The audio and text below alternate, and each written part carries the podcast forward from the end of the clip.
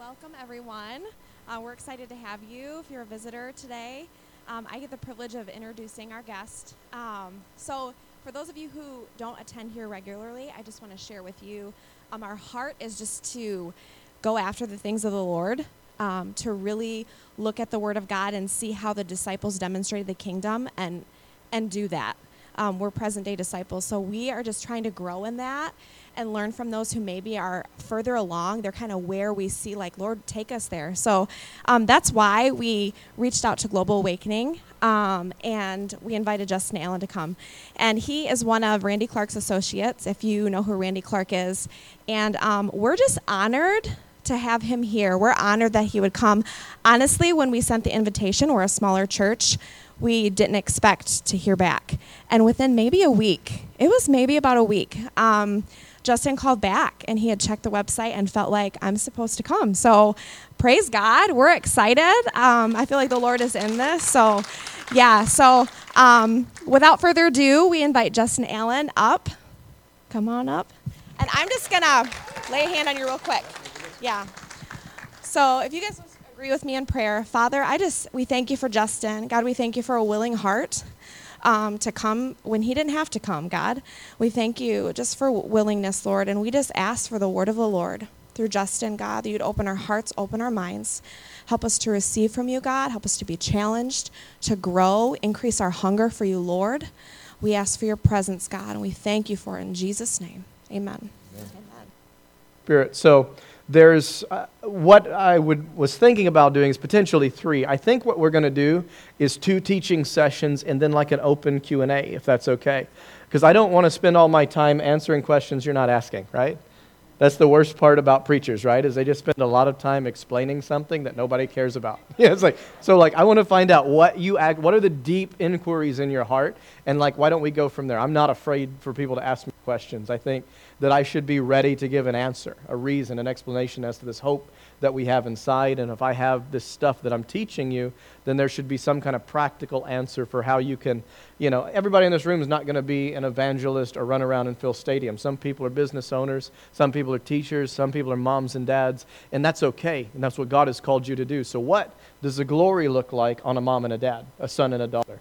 What does the glory look like on a teacher? What does the glory look like on a nurse? What does the glory look like on a doctor? I am thoroughly convinced that the kingdom coming on earth as, as it is in heaven looks like that everybody gets to play and everybody gets to do something. Some of you right now are thinking, oh my gosh, he talks so fast. I wasn't ready for this.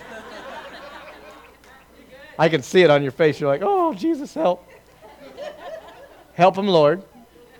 I'm actually easing into it. When I get excited, you're going to be concerned. I'm going to make up words.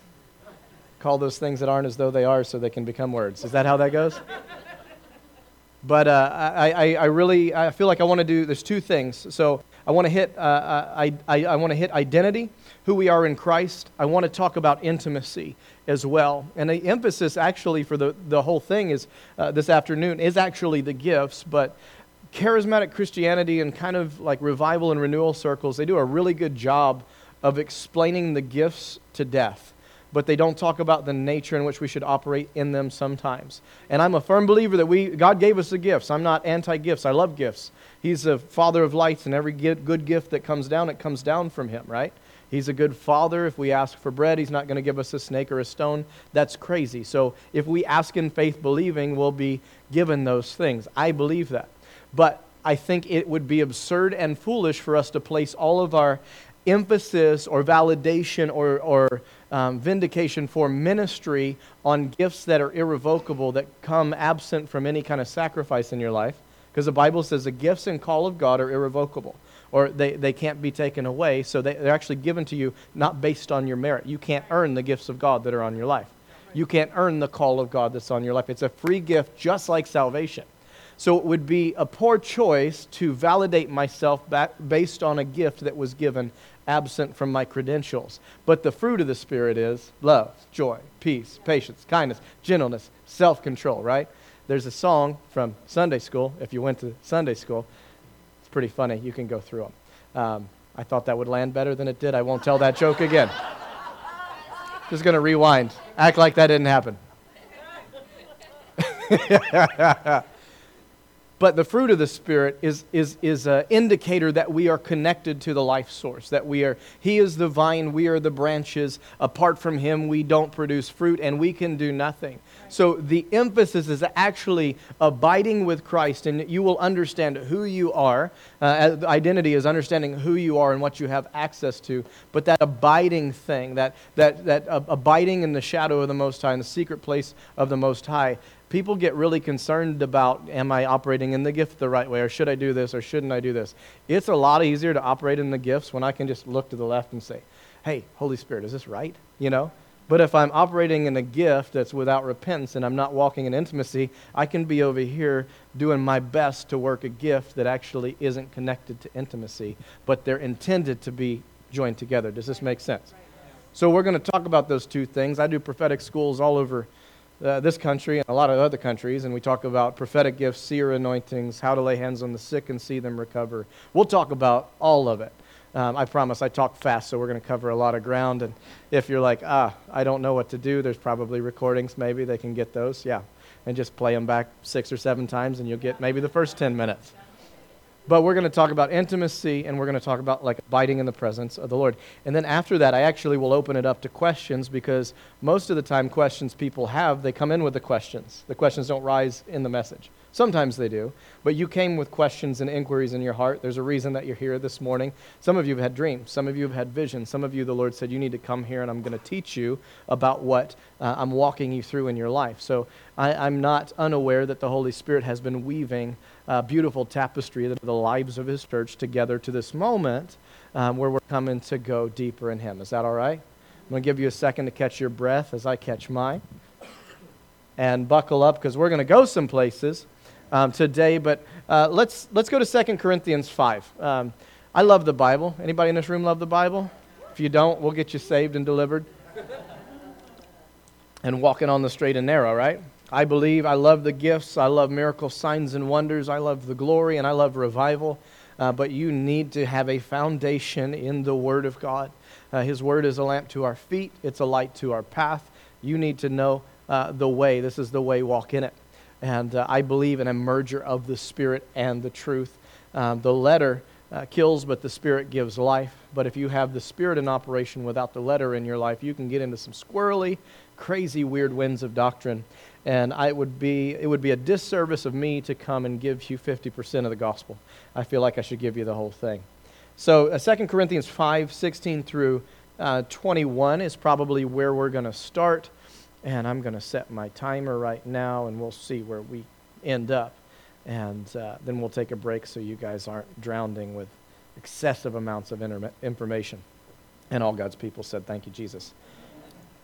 So 2 Corinthians 5 16 through 21, I'm going to hit several things here um, on the, with the emphasis of identity. And I'm sure in a church like this, that is a kingdom church that loves the Lord and is going after the supernatural and revival, identity is not a new message to you. It's not something that's probably groundbreaking. And sometimes, even when I begin to talk about it, people like, roll their eyes or there's an audible sigh in the room like is it are we going to hit identity again it's like we are absolutely going to hit identity again you know why we're going to hit identity again because i go all over the world and I minister to prophets all the time. And you know who needs to know identity the most is the prophetic people. You know who needs to know identity the most is the people who are very, very gifted because it's really easy to exchange what you do for who you are. It's much harder to stay vulnerable and naked and unashamed before the Lord. You know, Adam and Eve, they walked with the Lord in the cool of the day, naked and unashamed. And when sin entered in, when they began choosing good and evil for themselves rather than eating from the tree of life, which was actually uh, God communing with Him face to face, when they decided, hey, I'm going to eat from the tree of the knowledge of good and evil, I'm going to actually separate myself from God and make good choices on my own. Obviously, evil is bad. We all know that. Evil would separate us. But they are now judging good for themselves, and it separated them from God. Don't ever, ever, ever, ever, ever forget that He is the life source. He is the tree of life. And the most important thing that you can do is not be a judge of good and evil for yourself, but it is to be joined with Christ. God was in Christ reconciling the world back to Himself. The initial design, the initial intent is that you walk with the Lord in the cool of the day, speak to Him face to face as a man speaks to a friend, All that Jesus did in coming, um, I was raised in very conservative upbringing. So I was Southern Baptist, is the way that I was raised. I love the Southern Baptist, um, but there is uh, an evangelistic tactic that was exercised as I was coming up that was kind of, you know, turn or burn, get right or get left. You know, like if you were to die today, what would happen? You know, and I'm not saying that scaring people to death doesn't work to get a response out of them. However, it may not be leading them into a truthful relationship with the Father, Son, and Holy Spirit. You know, for God so loved the world that he gave his only Son, that whosoever believes in him should not perish, but have everlasting life. Verse 17 is also very important. God did not send his Son into the world to condemn the world, but that through him the world might be saved. The gospel is the good news of the kingdom. If your gospel doesn't sound like good news, maybe it ain't the gospel. And uh, I, I listen to people and I go to churches sometimes and they're like, well, the church is dying. I'm like, well, well, tell me what your interpretation of the gospel is. Because if it's uh, self righteousness, works, and keeping a list of do's and don'ts and trying to stay in by the skin of your teeth, then it's not the gospel of the kingdom. If it's the finished work of the cross of Calvary, then maybe people would want a little something. You know, if it looks like Jesus is irresistible, I'm a firm believer that if he be high and lifted up, he'll draw all men to himself. So we need to manifest Christ better. But manifesting Christ better looks like you got to die so that he can live. The old man's got to be taken off so the, the, the fullness of Christ can be manifest in you. You guys all right? Yeah. I'm going to preach the gospel to you. This ain't my notes right now. I'm just talking. The gospel is real. I am thoroughly convinced. I just turned 33. I've been preaching the gospel, you know, since I was 16. I'm telling you that I'm telling you that I'm telling you the power of the gospel to transform, to reconcile people back to God is real. I don't care how lost they are. I don't care how hopeless it seems. I've seen impossible situations bow to the name of Jesus more times than I can count. And I have a problem because sometimes I come into settings and I have to argue with believers about the goodness of God. And it proves to me that people have a head knowledge of the gospel, but they actually don't know the, the God of the Bible. They don't actually know that God was in Christ reconciling the world to himself. They actually don't know that God causes all things to work together for the good of those who love him and are called according to his purpose. And when we get set free by the good news of the gospel of the kingdom, everything in our life changes because now I don't evangelize because I have to. Now I don't evangelize because I'm trying to win points with God. I mean, he's already pleased with me. It's just my reasonable service in light of what He's already done. It's just out of overflow. So now I'm not super concerned about uh, this person hearing the gospel or did I prophesy right. I'm just stoked that I get to partner with God. I was once an enemy with God. I was at enmity with God. Like sin separated us from the Father. Sin is a real issue that had to be dealt with, but God made a way when there seemed to be no way, right? We were dead in our trespasses and sin. There wasn't even a chance. Ah, oh, I love Jesus. Sometimes we, we get in church too long. We become professional pew sitters. We become professional Christians, and we think that, you know, like, I got in by grace, but I've been here long enough. I'm pretty sanctified. Now, these new people, they got to meet these requirements, right? Oh, I can't, you can't, believe the way they did that or they did that. So, hey, you kind of forgot how you got in because your righteousness is filthy righteous is, is, is filthy rags, right? Our righteousness, our best day, on your best day, the day the day that you didn't get irritated and you know give somebody the one finger salute in traffic because they cut you off. On your best day, I know none of y'all get mad in traffic, and I've never had any road rage. That hasn't happened in this church with these people. Too sanctified for that. But on your best day, when you weren't having those issues, you desperately needed the blood and body of Jesus Christ. On your worst day, when you didn't uh, when you didn't know Christ, when you were far from him, when you weren't seeking him, he was seeking you. On your worst day, you're worth the blood of Jesus. Ah. Because what you do is not what dictates your value. What heaven says about you is what dictates your value. And God decided to send heaven's only son, who was the exact representation of him. God was in Christ reconciling the world to himself. God is not the bad cop and Jesus is not the good cop, and they're not wrestling back and forth. And Jesus didn't like convince God to set you free. God sent his son into the world to save you. So there's not an angry God in heaven. There's a God that actually saved you for himself, to, uh, to himself, for himself, and by himself. Like it, it actually had less to do with you than you think. You just said, okay. You're like, well, what about, what about my, my decision? It matters, but not as much as you think it does. Your yes and amen to, to let him have his way is important. but he empowers you to do everything that you're supposed to do. The whole Christian life implies that you got to die first so that you can truly live. That you can't, it's not a little bit of Jesus and you. If you think it's Jesus and you, man, you're going to be wrestling with yourself the rest of your life. Just die already. You know? Just put the old man to death and let the fullness of Christ be raised up inside of you. Justin, what does this have to do with anything? It has everything to do with everything. I promise you, I've been in church too long. We, we love it is so much easier to do stuff than it is to have relationship. It's so much easier for me to do this and to do this and to do this than to simply abide in the presence of the Lord and let Him examine me. And as He sees things that He asks me to remove, it doesn't mean He doesn't love me. It means that He does love me and that He's a good Father and He chastens those He loves. And if He doesn't chasten you and if He doesn't discipline lies and, and lack thinking out of you, then it proves that He doesn't love you and you aren't His and He isn't yours. But if He's doing those things and you rejoice and you say, oh man, this is great. You guys okay? I'm having fun. Not even, not even where, where we're going yet, but I'm going to get to Second Corinthians. I promise. In the next three hours, we'll hit it at least a little bit. Oh, man. But this idea of righteousness and holiness through association, because I was raised in a generation that spoke much of works and not much of relationship. It was like you, you, you, you pray a prayer to get into heaven, and then you do the best you can for the rest of your life just to live an okay life. And the truth of the gospel doesn't say that. The, the truth of the gospel says that if you got in by the blood and body of Jesus Christ, you're not even the same as you used to be. You're a completely different thing. And if you're something completely different, if you're a new creature, a new creation, and you actually have the nature of God inside of you, oh man, the Trinity is, hovering over the earth. Say, hey, let's, let's have a conversation about what man's going to be. Let us make man in our image. That's a powerful statement. That was Father, that was Son, and that was Holy Spirit. Jesus didn't just come onto the scene when you needed to be gloriously rescued. It was actually the express intent of the Godhead from the foundation of the world to reconcile you to Himself. Sin was not a thing that like snuck up on God and He had to have a solution. Do you realize that? So most, a lot of people in church don't actually realize like that, that Jesus dying on a cross was not a plan B. He's the lamb slain from the foundation of the world. Before sin was an issue, the Godhead sat around and they said, you know what love looks like? Love looks like sacrifice. Oh man. And then we get into situations and the Bible's full of God is love, right?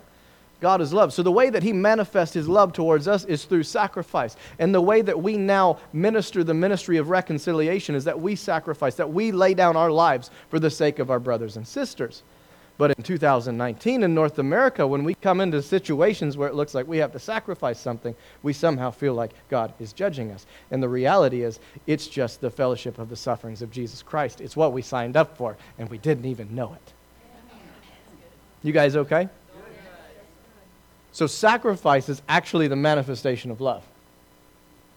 And it's less about sin and it's more, more about the glory of the, the oh man. Whew. I'm going to run circles. I don't know how Pentecostal y'all are, but I'm about to get Pentecostal in here. It's about the glory of the Lord being revealed in you. Uh, for all have sinned and fallen short of the glory of God. That was preached at me my whole life, like you're a dirty, rotten sinner, yada. Do you know that that implies that you were destined to manifest the glory of God? If you fell short of the glory, it actually means that you were destined to manifest it.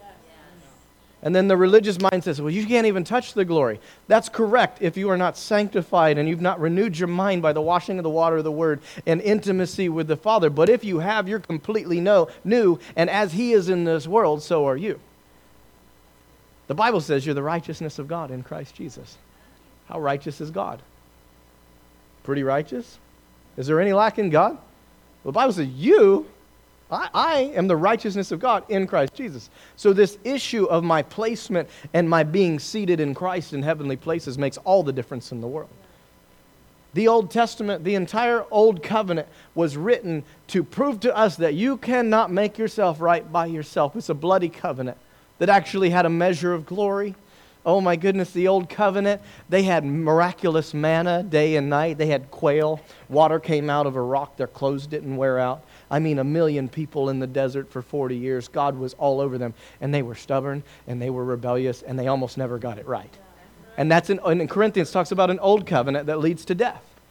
It had, had a measure of glory even on that. So much so that when he ascended the hill of the Lord, when he went into the fire and the smoke and the cloud of his presence, he came out glowing like a light bulb. In an old covenant that led to death, but we're in a new covenant that leads to life and much glory. How much more glory should be on our life? We said people say, "Oh, the supernatural ain't ain't for today." Ha ha ha. What are you smoking? you kidding me? Supernatural's not for today. The church was birthed in the supernatural. The church is sustained in the supernatural. And the church will thrive forward into the future through the supernatural. You will never separate the gospel from miracles, signs, and wonders. You will also never separate the gospel from righteousness, holiness, and the manifestation of God's presence in every area of your life. It's time that the church mature and come to this understanding that we need all of it. Oh my goodness. I feel like there's hunger in this room. You guys are provoking me. Come on. Yeah, I feel the Lord in this place. Let's read the passage real quick because I'm just not going to get to it. 2 Corinthians 5 16 through 21. And if, if I'm talking, speaking, and there are questions that pop up and rise up, write them down and we'll, we'll cover them at the end. It'll just be easier that way and we'll stay in flow. So, 2 Corinthians 5, starting in 16, this is ba- the, the basis of if any man be in Christ, or any one be in Christ. Therefore, from now on, we regard no one according to the flesh, even though we've known Christ according to the flesh, yet now we uh, know him thus no longer. Therefore, if anyone is in Christ, he's a new creation. Old things have passed away. Behold, all things have become new. Now, all things are of God who has reconciled us to himself through Jesus Christ and has given us the ministry of what? Reconciliation. Let's say it again reconciliation. So we've been given a ministry of reconciliation in the new covenant. This is of utmost importance. This is, you, this is paramount. You have to understand this because there's a new covenant and there's like tracks and there's rails that we run on, and the rails must look like reconciliation. It, it, it's not condemnation anymore because God has spoken through His Son Jesus Christ in many ways and through many prophets and in many methods in seasons past. He spoke through the prophets, but in these last days, He's spoken through His Son Jesus Christ. It does not mean that the prophetic is done away with, it just means that a greater revelation of the spirit of prophecy, which is the testimony of Jesus, has been released to mankind. So everything that looks like prophecy looks like reconciliation. Does this make sense? It doesn't look like guilt, shame, and condemnation. It looks like righteousness, peace, and joy in the Holy Ghost. It looks like power, love, and a sound mind. If guilt, shame, and condemnation is coming off on you as the prophetic is being released, I would propose to you that it's false prophecy. But if it looks like power, love, and a sound mind, it might be the Lord. If it looks like righteousness, peace, and joy in the Holy Ghost, it's something else. I feel the Lord in this place. You guys all right? So we've been given the ministry of reconciliation. That is, that God was in Christ reconciling the world to himself. Man, this is crazy. God was in Jesus. Recon- I was like my whole life, I just thought God and Jesus were like wrestling with each other, and Jesus won. And I was excited that Jesus won. But I'll tell you a secret. When I was actually living in legalism at a certain season of my life, you know, I know none of us have ever done that. Uh, but I was miserable and I didn't have a relationship with Jesus. I was, I was living by a strict, you know, I got to get up and I got to spend this much time in the Word, and then after I spend this much time in the Word, I'm going to pray for this long. And that was what I was basing my whole walk with Jesus on because I didn't know anything about what He actually came to do. In that season of my life, I sided more with my understanding of an Old Testament God. And I, I sided more with judgment and fire and brimstone because I didn't actually understand that God was in Jesus. I actually would, I would look at things that Jesus would do and be like, man, Jesus is kind of a softy. I didn't actually care for Jesus. I know that's very, very bad, but a lot of people do it. People are scared to say that they do it. People look at oh, I don't know. And particularly if you're a justice burnt, bent prophetic person. I know there's no justice bent prophetic people, right? That's all the prophetic people, right? this is wrong, it must be right. But sometimes you can look at mercy and you can look at it as weakness, but the Bible talks about how mercy triumphs over judgment in this day and age. Because actually, the justice of God looks like Christ nailed to a tree. Because in one act of death and sacrificial life laid down, it opens the gate wide for all of humanity to now enter in. It's a good, good thing. I'm going to preach myself happy in here. But I sided more with this idea of God that he was angry and that he was looking to pour out wrath. And the reality is that the, the, the statement of Jesus is the statement of God, and they're one. And the Spirit bears witness that it was. But it says, God was in Christ reconciling the world to himself, not imputing their trespasses to them, and he's committed to us uh, the word of reconciliation. So when I said earlier, God saved you to himself, for himself, by himself. That's what I'm saying. It had less to do with you than you realize. And so much emphasis oftentimes is placed on your end of the bargain. And there is so much freedom, there is so much liberation that can be found in resting in the finished work of the cross. It doesn't mean that it requires nothing of you, it just requires your yes and amen and you to stop getting in the way of what Jesus already accomplished several thousand years ago. Because if I am the righteousness of God in Christ Jesus, and as He is in this world, so are we. And actually, the Bible talks about how, you know, everything happened in the atonement. Everything actually happened in the sacrificial death of, as He is. So, baptism, right, is a picture of death, burial, and resurrection. So that as Christ was crucified, you were actually crucified with Him several thousand years ago if you made Him your Lord and Savior. So then the enemy, the liar, would come to you and, and try to convince you that you're actually cut from a different cloth, that you actually don't mirror actually Christ in this earth. And you'll actually spend your time fighting things that have already been dead for a long time. Do you understand what I'm saying? You're dead indeed to sin, but alive to Christ. Is that true? Is God a liar? No, he's not. So when the devil comes to convince you that you're in bondage to something that the Bible says Jesus set you free from, what is the greater truth? Now people are like, oh man, well it's not that simple. It is that simple. The Bible talks about endurance a whole lot. And sometimes we're like, we just got to fight and just got to get through this. No, you got to fight the good fight of faith. You got to actually war with the word. You actually got to know what's in the Bible. So when the liar comes, just like he came to Jesus in the wilderness, just like he came to Adam and Eve in the garden, did he really say that? If you do this, then I'll give you what you already have by your birthright.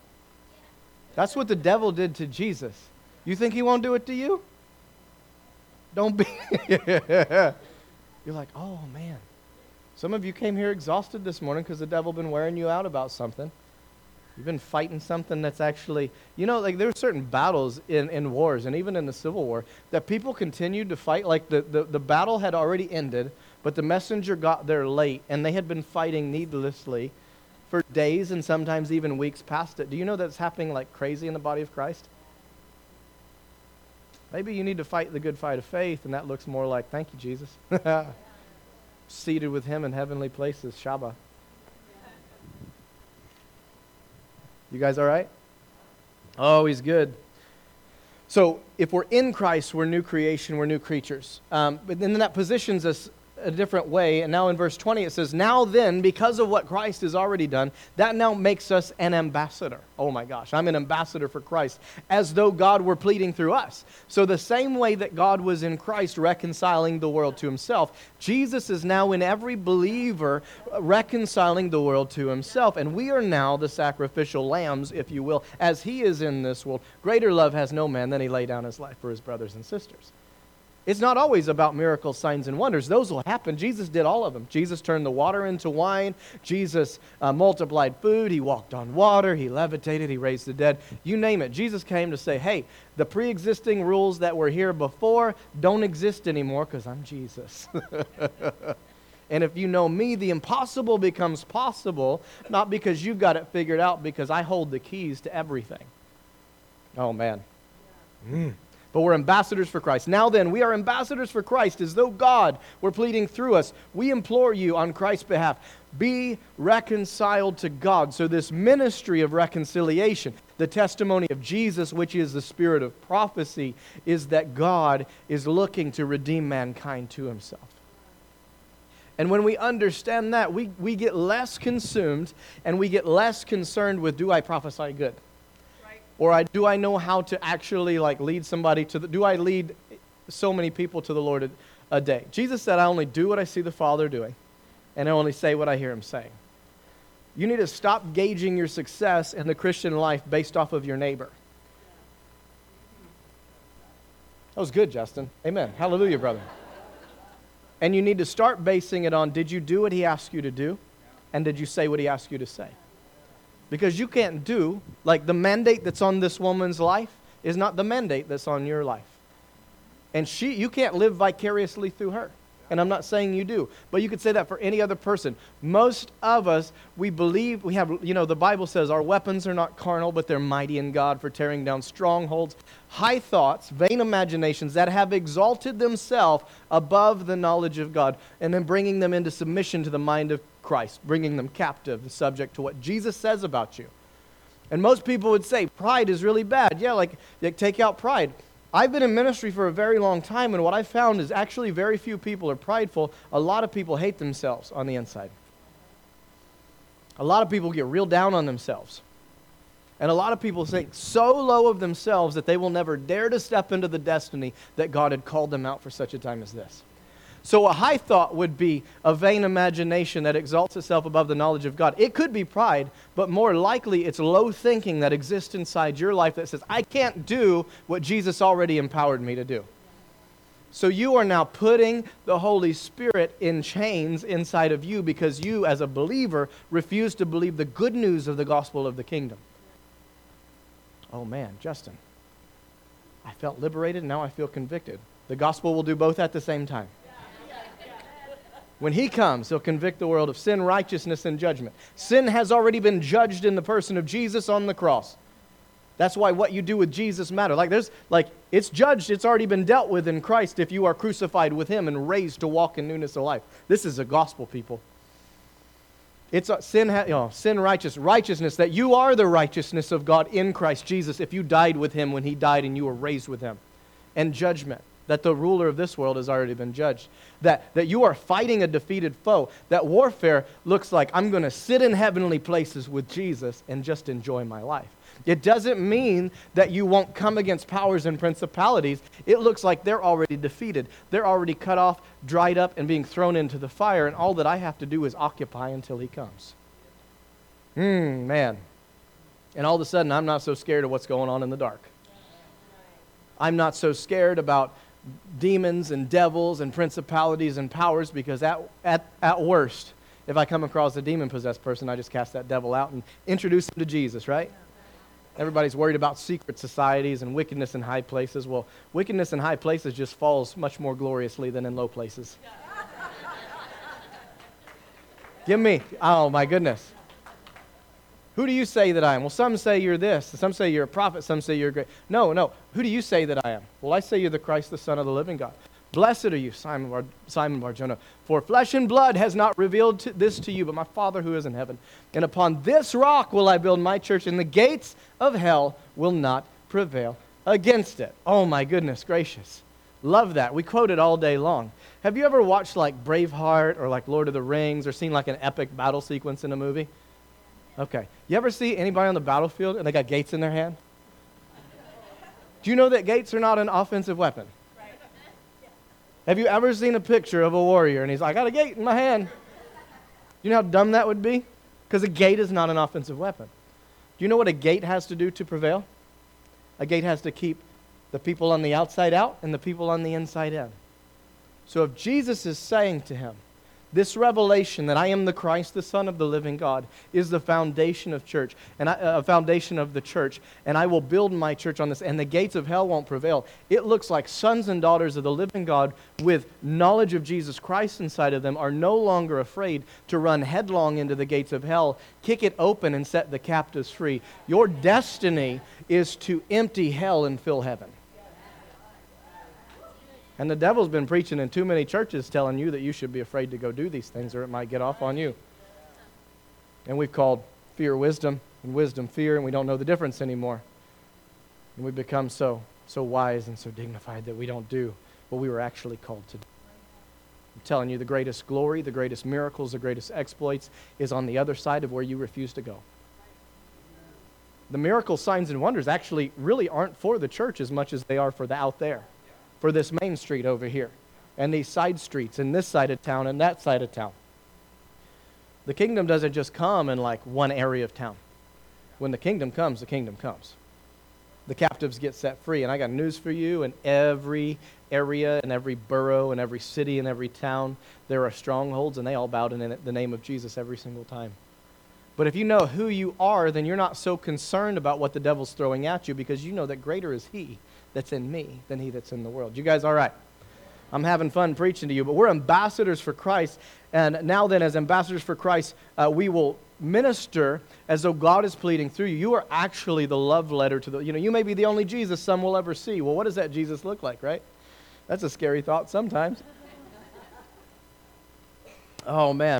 And because of this, there's been this exponential release of power. Like, your identity is not that you do great works. Because of who you are, you will do great works by association with Christ because he is the Son of God, and all of a sudden, the nature of the Godhead actually, uh, the fullness of the God, Godhead dwelt bodily in Christ Jesus. And the Bible says, as he is in this world, so are we. So the fullness of the Godhead dwells bodily inside of us. Justin, that sounds heretical. No, it's actually the gospel. To say that I'm actually the righteousness of God, it doesn't just say like a high level of righteousness. It says that you are the righteousness of God in Christ Jesus. And the only issue is what will you do with the person of Jesus Christ? It's always that. Even in the prophetic, people get it twisted and they get a little confused. And people ask me all the time, I want to know about the, the revelatory giftings. Well, do you know that the spirit of wisdom and revelation are always revealing Christ? And as we look into Christ in a greater degree, revelation looks like the person of Jesus unfolding to you in dimensions that you've never seen before. Do you understand this? It's actually not mystical angelic encounters always. It's actually not being called into the heavens. Those things happen. They still happen very re- frequently. I've had all of them happen. I could tell you stories about that. But I'm not commissioned to go and tell my angel stories. I'm commissioned to go and preach the gospel of the kingdom to the ends of the, ends of the earth. Signs, wonders, and miracles following, and people will give their lives to Jesus, and then revival hits the earth. And we have to be aware that the purpose of those things is to lead people to Jesus. And if it's not leading people to Jesus, then maybe our prophetic ministry is skewed the wrong direction. But the purpose of the revelatory gifts is to reveal Christ to the world around them. Why did you have the encounter? Why did the angel stick the coal to your lips? It's to, to glorify Christ or to speak of him in some type or shadow. You guys all right with this? I'm not trying to get too deep too quick, but I am. I'm lying. I'm not telling the truth right now. Oh, thank you, Jesus. 21. For he made him who knew no sin to be sin for us, that we might become the righteousness of God in Christ. That's a wild, wild, preposterous idea. That Jesus actually became sin. He actually bore in his body and dealt with it because we couldn't. You know that you're not so wicked that you can't undo that? Do you? Because some people feel like they're in this perpetual hamster wheel of I'm, I'm, I'm on the fence with God and I actually don't know. But in one act, Jesus put to death everything the devil was trying to do in your life. And if you spend all of your time trying to do for yourself what Jesus already did for you, you have actually uh, begun to operate in a high thought or a vain imagination that exalts itself above the knowledge of God. Because what God knows about you is that you are redeemed by the blood of the Lamb and the word of your testimony. So it is confusing from heaven's standpoint for us to ask for victory from things that we have already been set free from. Some people are like, you're, you're really trying to overthink it a little bit. You're like, ah, but this, but this wars with this, and this wars with this. I promise you, as you dive the depths of Scripture, you will find that God accomplished it by Himself. If you read through the passages dealing with sanctification, dealing with righteousness, dealing with your salvation, you will see that he did it by himself. It is, it is comical how many times that he by himself, he by himself, he by himself, he by himself. Like count it. It's excessive. Very little. All you have to do is say yes and amen. Can we pray really quick? Is that okay? Just close your eyes. Just go to like, let's go into receive mode with the Lord real quick. So, Lord, we just thank you that you just actually laid a lot on us, and we're down with that. That's cool. That's awesome. We thank you that we have the capacity to receive, ingest, digest, process all that you're doing inside of us. So, right now, I actually, even as some of you, as I was speaking and as I was declaring this thing, you actually would begin to feel sometimes it's like a, it feels like a knot in your chest or in your stomach or like a sharp pain in your head that is actually, it's like a physical warring with this idea that that can't be true, that can't be true, that's too good to be true. But it's actually the gospel of the kingdom. It's actually the gospel of reconciliation. It's actually the entire reason Jesus came to this earth was to set you free, to liberate you. And I'm telling you right now, in this moment, the Lord wants to do a corporate thing that will set you free in your thinking, that will set you free in your demonstration, and cause your declaration to look a lot different than it has. So, if any of those things were you, nobody's looking around, nobody's paying attention, there is not a camera on that I'm aware of, um, and, and you felt some of those things as some of these ideas came up, and you're like, that's too good to be true. Make yourself known real quick. Raise a hand. Because I want to pray for you, and I really believe that the Lord's going to deliver some people in here right now from some ideas. So, wherever that issue was, if it was head, heart, stomach, or anything like that, just put your hand there. And right now, God's going to release healing and deliverance over people. And it's just high thoughts. It's not like deliverance isn't a bad word, deliverance is a, your best friend. You can run freely and unhindered. So, right now, in the name of Jesus, I command every lying spirit to leave this place. In the name of Jesus, I declare liberty, I declare freedom, and I declare breakthrough right now. I declare a baptism of the mind of Christ, and I declare that accusation, guilt, and shame, they must go in the name of Jesus. For like two of you, every time I was talking, you went back to like when you were a child, you heard a preacher say something that scared you to death and like it even has like interwoven itself into your salvation and your Christian story, and you've been living out of obligation and fear and not out of overflow, I break that assignment off of your life right now in the name of Jesus. Holy Spirit, would you come wash over them with waves of your presence right now? Thank you, God. Thank you, God. For those of you that raised your hand and it's actually physical, like anxiety, like clinical anxiety that has hit you, I, I, I bind that lying spirit in the name of Jesus.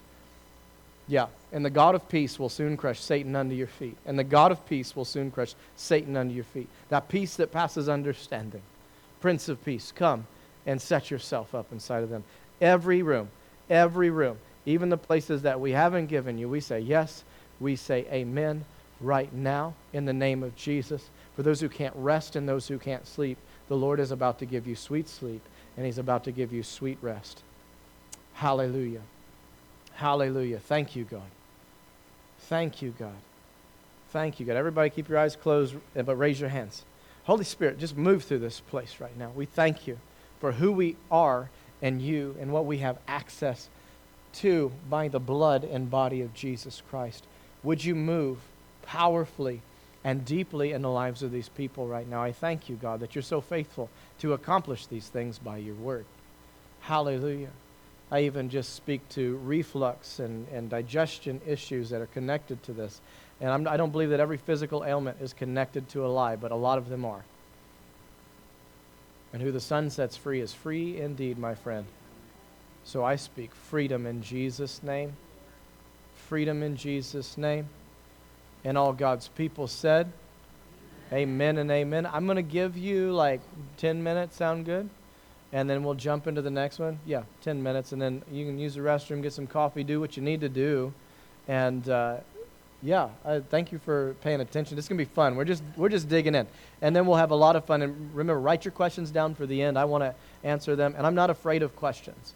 Um, uh, so, so don't be afraid to ask me what you really want and not what you think you need to ask me just because we're in church. Um, so ask the real ones. And uh, have fun. Yeah. Um, you guys, if you want to grab a refreshment, there's some right over there in the corner by the coffee. You can feel free to um, help yourself to that right now.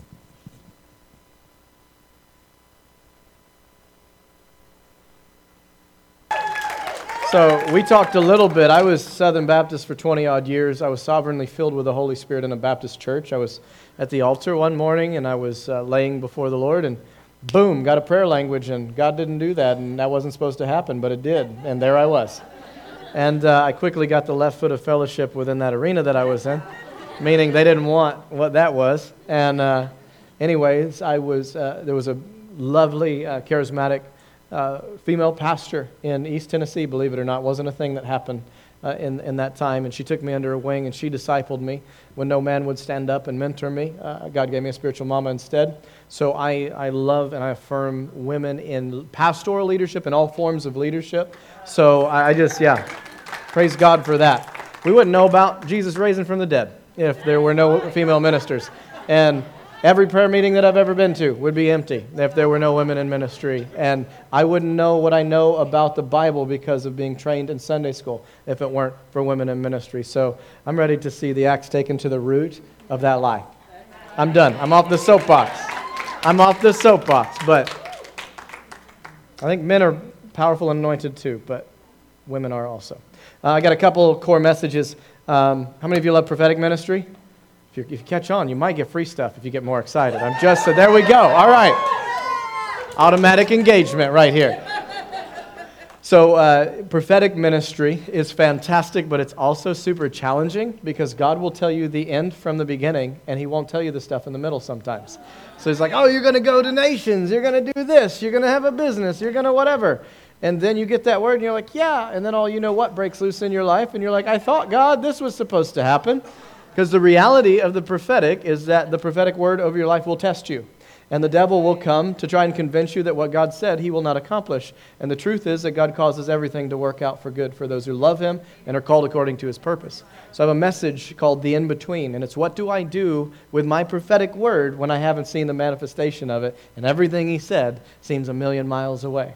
Five years ago, I was shingling roofs, digging ditches, and building houses and today I travel the entire world preaching the gospel of the kingdom. I've had those words for more than 10 years, but somewhere in the middle of digging those ditches and building those walls and putting those shingles on, you know, nothing wrong with those things, but when, you're, when you know that you have a destiny and you're in the middle of something else, maybe you're making tents when you know you're supposed to be the father of a nation or something like that, it don't feel so great. So uh, in this message, I talk about how actually what you do in the in-between is what what actually builds the character and internal stability to steward the glory that the Lord aims to pour out of you by way of the prophetic promise.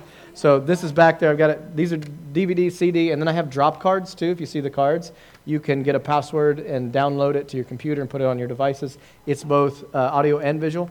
It's cheaper to do that, but some people like to hold a DVD. I'm going to give it to you because you came. You. Oh, I'm sorry. I'll give you one too. I'm sorry. I totally messed. You get the next one. You get the next one. That was cruel. I'm sorry. She just, she was like, she's like, I want it. I want it. I want it.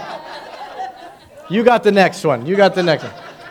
So, another thing, too, when I started uh, with Global, um, they came to me and they said, Hey, if you could summarize one of the most consistent things that you've seen um, breakthrough with in ministry, um, what would that be? And I, I took some time and I was like, Lord, what is it? And I started just practically assessing. Have you ever thought that the thing that you were called to do, and most, like you're like, I'm really profound at this, and then you go to do it, and then people tell you you're not actually that good at that, you're good at this instead? And the thing that you're really good at is the thing you don't really care for? Am I the only one? Some of you are like really upset because you're like, oh, my whole life I really wanted to do this, and God's like, that's not what I called you to do. I called you to do this thing. And you're like, I don't even like those people. And you're like, oh, man, uh oh. Have you ever? Yeah, that's true story.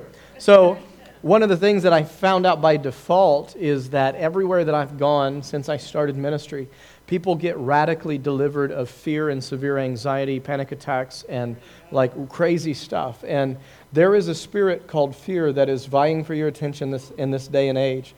But there is a God who is love, who has already answered the problem uh, to fear.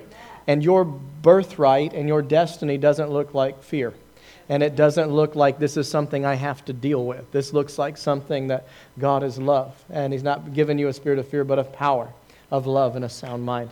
So I, I put together a series of conferences. The conference is called Dauntless. What would it look like if you were fearless, if you were dauntless, if you were able to run headlong into the thing that you were scared to death of? What if every time you dreamed with God, there wasn't that but what if thing on the other side of it? And uh, we created a conference that deals with identity, uh, systematically breaking down who you are in Christ and what you have access to. And I, I believe you need to know that. Secondary, I believe that every believer not only has one, but multiple encounters with the Holy Spirit, a radical um, baptism in the Holy Spirit. There aren't just, there's not just one baptism in, in Scripture. There's seven that are listed, but there's baptism by water, there's baptism by fire, there's baptism by the Spirit of God. And I firmly believe, and we at Global Awakening believe, that there are multiple baptisms of power in your life, multiple levels to encounter the God. I don't care, encounter God. I don't care what you've experienced thus far. I'm telling you, there's more. Uh, there's the most important prayer you can pray is more, Lord. you know? And you don't have to have a PhD to do that. I can say more, Lord. There you go. And uh, anyway, so we, we hit identity. We believe in power encounters baptism and that. And then there is a commission. You don't receive radical power in baptism just to make you feel warm and fuzzy and to shake and to shatta and to roll and to quake on the ground. You receive radical power because there is a lost and dying world out there that needs to hear the good news of the gospel of the kingdom with signs following every believer. You know, these signs will follow the believer. They'll heal the sick, raise the dead, cleanse the leper, heal the sick, tell them the kingdom's at hand, right? I got them dis- disoriented there, but you'll do all that stuff in some order, and it'll be good. So I'm going to give this to you because I totally messed you up earlier. It's yours. It's yours. But if you're interested in that, or if you want to, if you know somebody that's actually had that, I'm telling you, we've, we have had um, all sorts of crazy, like clinical anxiety, panic attacks, all manners of fear manifesting in people's physical bodies. Boom, leave. I don't even have to have faith for it. Like, that's the level. And that's not an arrogant statement. I just have history with the Lord. And sometimes you'll find things that you're like, hey, oh, this is going on. I don't even have to pray about it. I know God wants to deal with it because He already spoke through His Son Jesus, so let's go. And I believe now the spirit of fear is going to bow to the name of Jesus in 2019. And that's not a condemning statement where if you have been crippled with anxiety and fear, it doesn't mean you're condemned. It doesn't mean something's wrong with you. It just means that God has a better option for you uh, than, uh, than some of the other stuff that's out there. Amen? God doesn't look at anxiety and scratch his head like he doesn't know what to do with it. I'll leave that alone. And we'll, yeah. You guys good? Yeah. Let's pray to make it legal. Is that okay? Yeah. Help us, Lord. Thank you so much for your word. I ask that you would continue to move and ebb and flow as we uh, break into this thing. Lord, I, I ask, Holy Spirit, you just visit us, that you just crash in, that you would just come and fill this place in a greater degree, that every way that we can respond and receive you, that we would, God. We love you. We love you. We love you, Holy Spirit. we love you. We love you. We love you, Holy Spirit. Would you come near to us in this place? Would you crash in? Would this be like a suddenly time?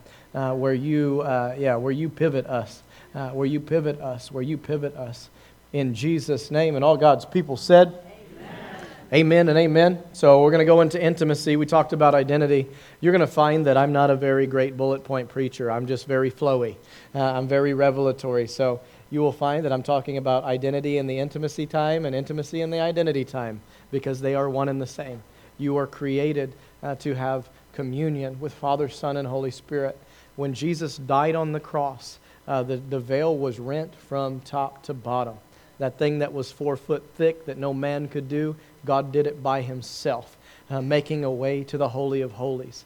And that's a, that's a big deal. In the Old Covenant, the priests, they had to tie bells to the bottom of their apparel, and they had to tie a rope around their foot. These people lived in a level of consecration and holiness that we don't even understand.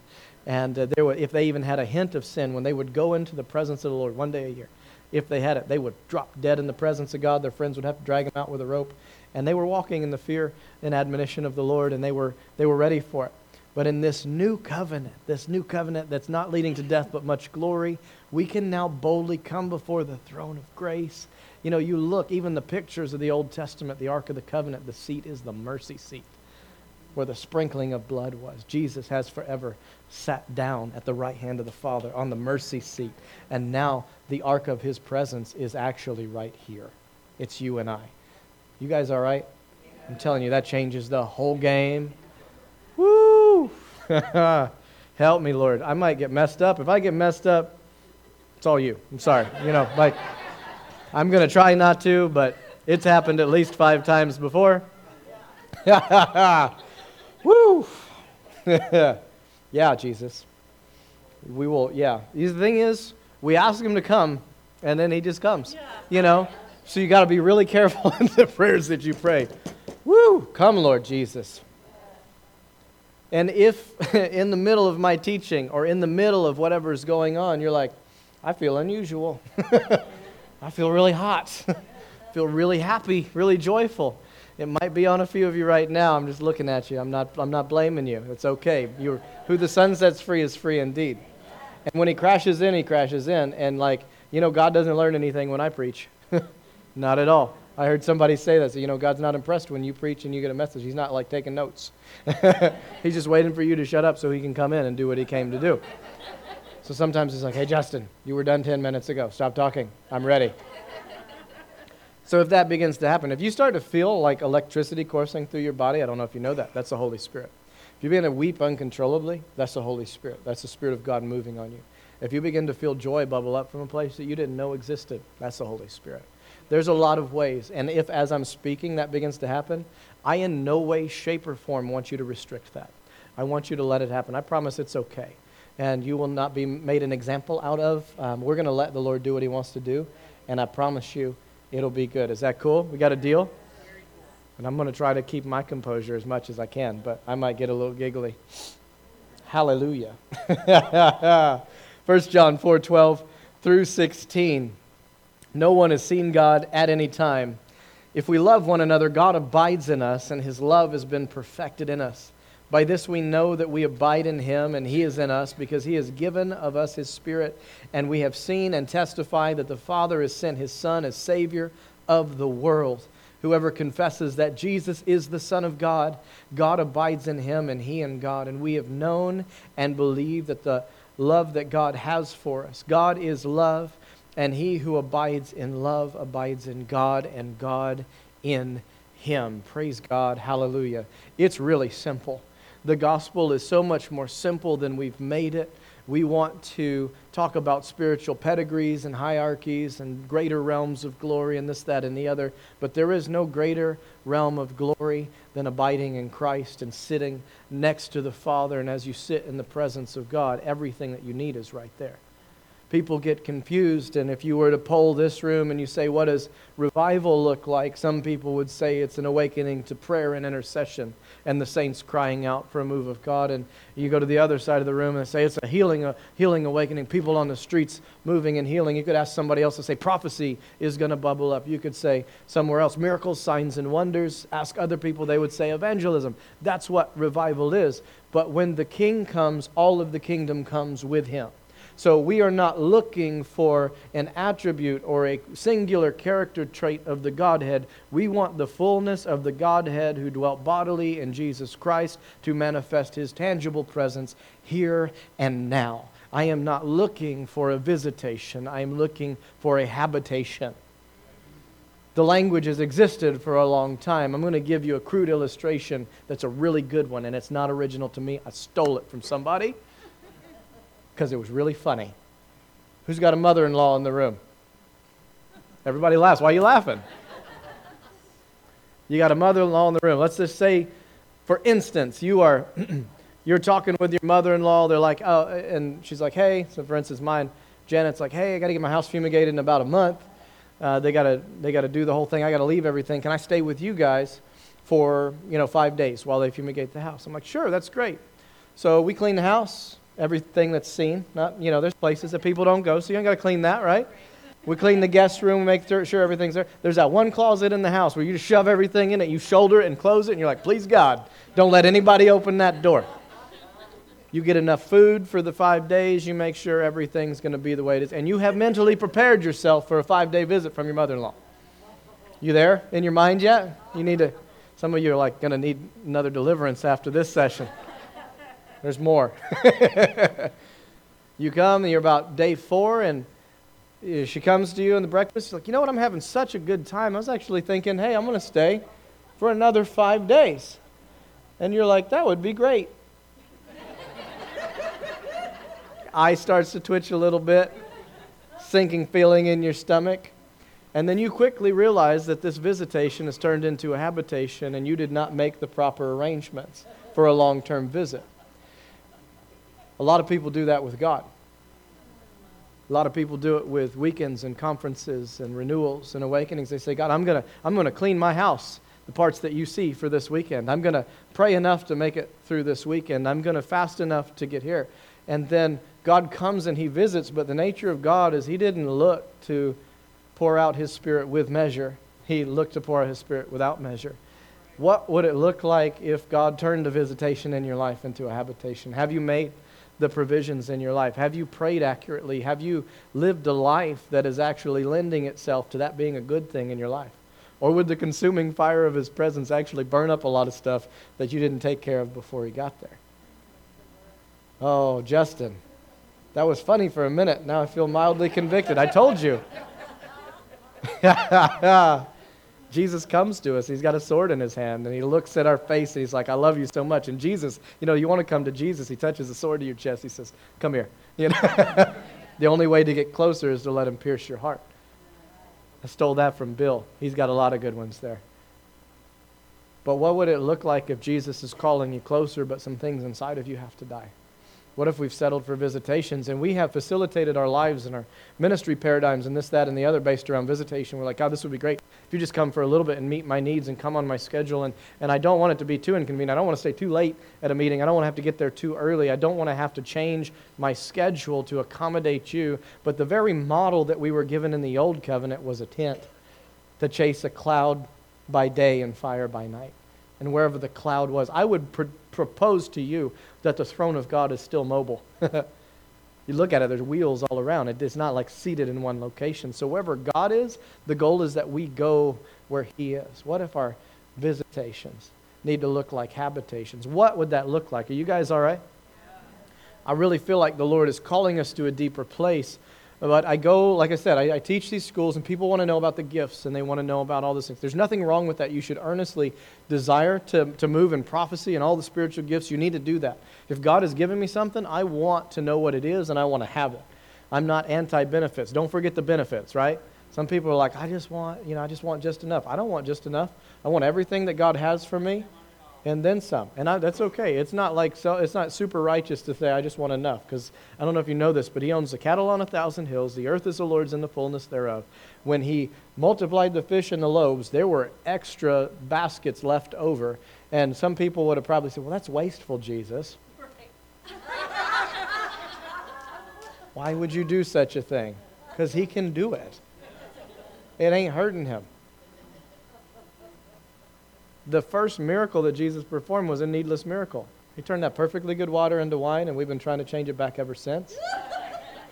I'm messing with you guys right now. He gave it to people that were probably, I don't know if, if you study like the feasts and the weddings, they were probably okay before he made the new wine and gave it to them. They didn't need more. Like the miracle at Cana was a needless miracle to celebrate covenant. God is all about needless things. We always look from a lack perspective because we've been trained by the God of this age and by the prince of the power of the air and think that everything is lack oriented. I'm telling you, God will take his finger to every area of your life that is lack oriented and fear oriented and rational. You know that, like, the idea for rational thought is that there is a limited amount of resources, and based off of these limited amount of resources, there is enough for me to have this much, and me to have this much, and me to have this much. But God is not rational because he can speak, and out of nothing, everything is. Everything that we see came from nothing, it came from the heart of God. So he doesn't understand lack, he doesn't understand the absence of the thing. Like, he doesn't even, like, problems don't make sense to him. He's like, What do you want? If you ask in faith, believing, the problem is we're praying problem oriented prayers at God. He's like, I told you to go and occupy till I come. Why don't you throw a solution at me and I can work with that? He didn't even command us to pray for the sick, He commands us to heal the sick. I'm for prayer, yeah. To heal the sick.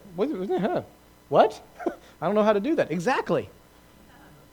He doesn't ask you to do anything you're capable of doing. Ever. He doesn't do it. Yeah. Oh, that's crazy. Love your neighbor. I can't do that. Exactly. that's impossible. And we look at those miracles, and sometimes we disassociate. and We say, miracle signs and wonders supernatural over here and we look at the tenets of love joy peace patience kindness gentleness and self-control and we think that there's no supernatural element to these and it's only here. But this is to model that this is possible. Does that make sense to you? Because for some of you you would say oh man if there was a dead body in here and we were having a funeral service you say that body will get up and live before this marriage can be saved. Or that body could stand up and have life in it before this relationship could be rectified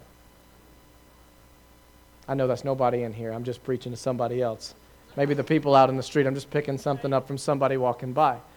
But the Lord wants to recalibrate your framework for provision and lack because there is no lack.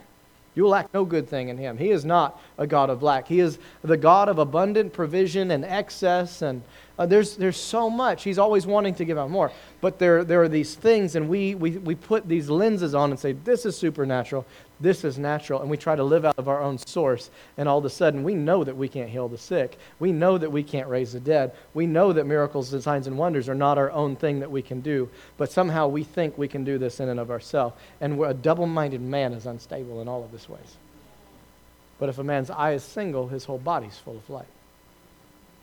So, what if the, the gospel of the kingdom, of the good news of the kingdom, begins to captivate you in such a way that everything, the earth, is the Lord's, and the fullness thereof, and the last days, the knowledge of the glory of God will cover the earth as the waters cover the sea. And the Bible says that Christ in you is the hope of glory. And all have sinned and fallen short of the glory of God. But God made a way when there seemed to be no way. And God was in Christ reconciling the world back to himself. And now you're the righteousness of God in Christ Jesus. And as he is in this world, it's the whole Bible, guys. It is not a powerless gospel. It is a powerful gospel. It's not a, like uh, Corinthians 4:20. It's not just about talk, but it's about power. You shall receive power when the Holy Spirit has come upon you. It's a sign that something's good. They will know you by your great love. So are love and power, power and love separate, or are they one and the same?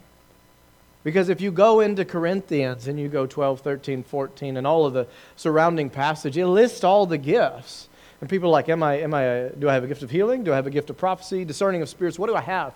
And the predominant thought is that it doesn't matter what you have. If you don't have love, then it's not going to work out well because you're just going to be making noise because the real power is in the manifestation of reconciliation, which is the ministry that you've been given. That God was in Christ reconciling the world to himself. Well, if God is love and there's no fear in love, but perfect love casts out fear, then people that get in your presence shouldn't just get healed, but they should get delivered from a spirit of fear.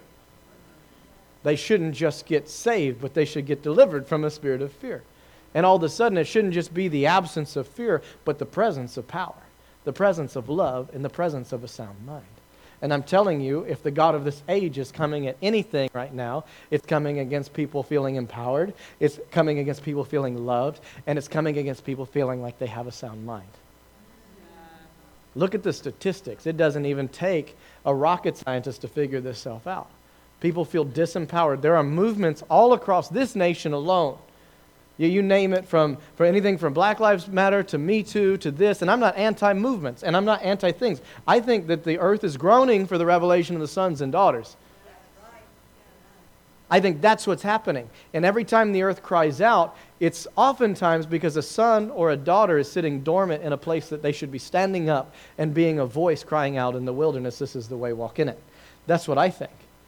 But when society and culture don't see the answers in church, they come to their own conclusions and they try this inferior manifestation. But I think the earth is groaning no matter what. But if we had our ear to the ground to actually hear what the Spirit of the Lord was saying, we would have the solutions before the problems manifest. And then all of a sudden, we're not putting out fires our whole entire life. We're just creating solutions and we're building and we're building and we're building. The church has actually been very guilty for a long period of time at standing on a soapbox and pointing at the rest of the world and telling them what they're doing wrong, all the while hiding sin and indiscrepancies and this, that, and the other in our own life. And they don't want what we don't, what we, well, they don't want what we don't have because we don't have it to begin with. And we don't love them, so they don't hear the message of Jesus in it. They just hear condemnation. But you know, there's one advocate and there's one accuser in the Bible. You know who the advocate is? Jesus is actually pleading on our behalf before the Father. Oh, man, that's crazy. Jesus in the garden was for us. Jesus prayed for us that I would be one with them, they'd be one with me, and we would be in you. Jesus prayed this prayer of this thing that we're living in now. And there's one accuser of the brethren, his name is Satan. If your ministry looks like accusation, I would propose that your father may not be God and may be the devil. What does that mean, Justin? I don't know, but Jesus rebuked the disciples Straight up. Your whitewashed tombs, you don't even know what you're talking about. You brood of vipers. That's Jesus. I thought we're supposed to be like Jesus. Well, what am I supposed to do? Pick up the woman who was caught in adultery or call my friends whitewashed tombs? Depends on the day. I'm kidding, but I'm serious. It depends on what spirit you're of because Jesus was confronting not them but an ideology that they had that somehow that he was wanting to it was this craziness. Jesus kicked and bucked against the Pharisees and the Sadducees. They were the people entrusted with the law and the words of God. And when the word became flesh and dwelt among us and we beheld him, they were the only people that didn't know who he was. Do you know there were prophets in the Old Testament? Do you know there were encounters in the Old Testament? Do you know that even the children of Israel, do you know that there was never a thing that says only one of you can come up to the mountain? The invitation was extended to the entire company of people, and one decided to go up the hill. Who may ascend the hill of the Lord? Well, only one. The rest of them stood at the front door of their tents and said, Well, he can do it. Why would I do it when he could do it for me? Oh, man, that's something. I'm going to drink my coffee right here. I do that Kermit thing. Mm hmm. yep. Thank you. I appreciate it. We got, we got a guy that knows what's going on. Justin, what are you talking about? I don't know. John, uh, 1 John 4, 17 through 19 says, Love has been perfected among us in this, that we may have what? Boldness in the day of judgment, because as he is, so are we in this world. There is no fear in love, but perfect love casts out fear, because fear involves torment, but he who fears has not been made perfect in love. We love him because he first loved us.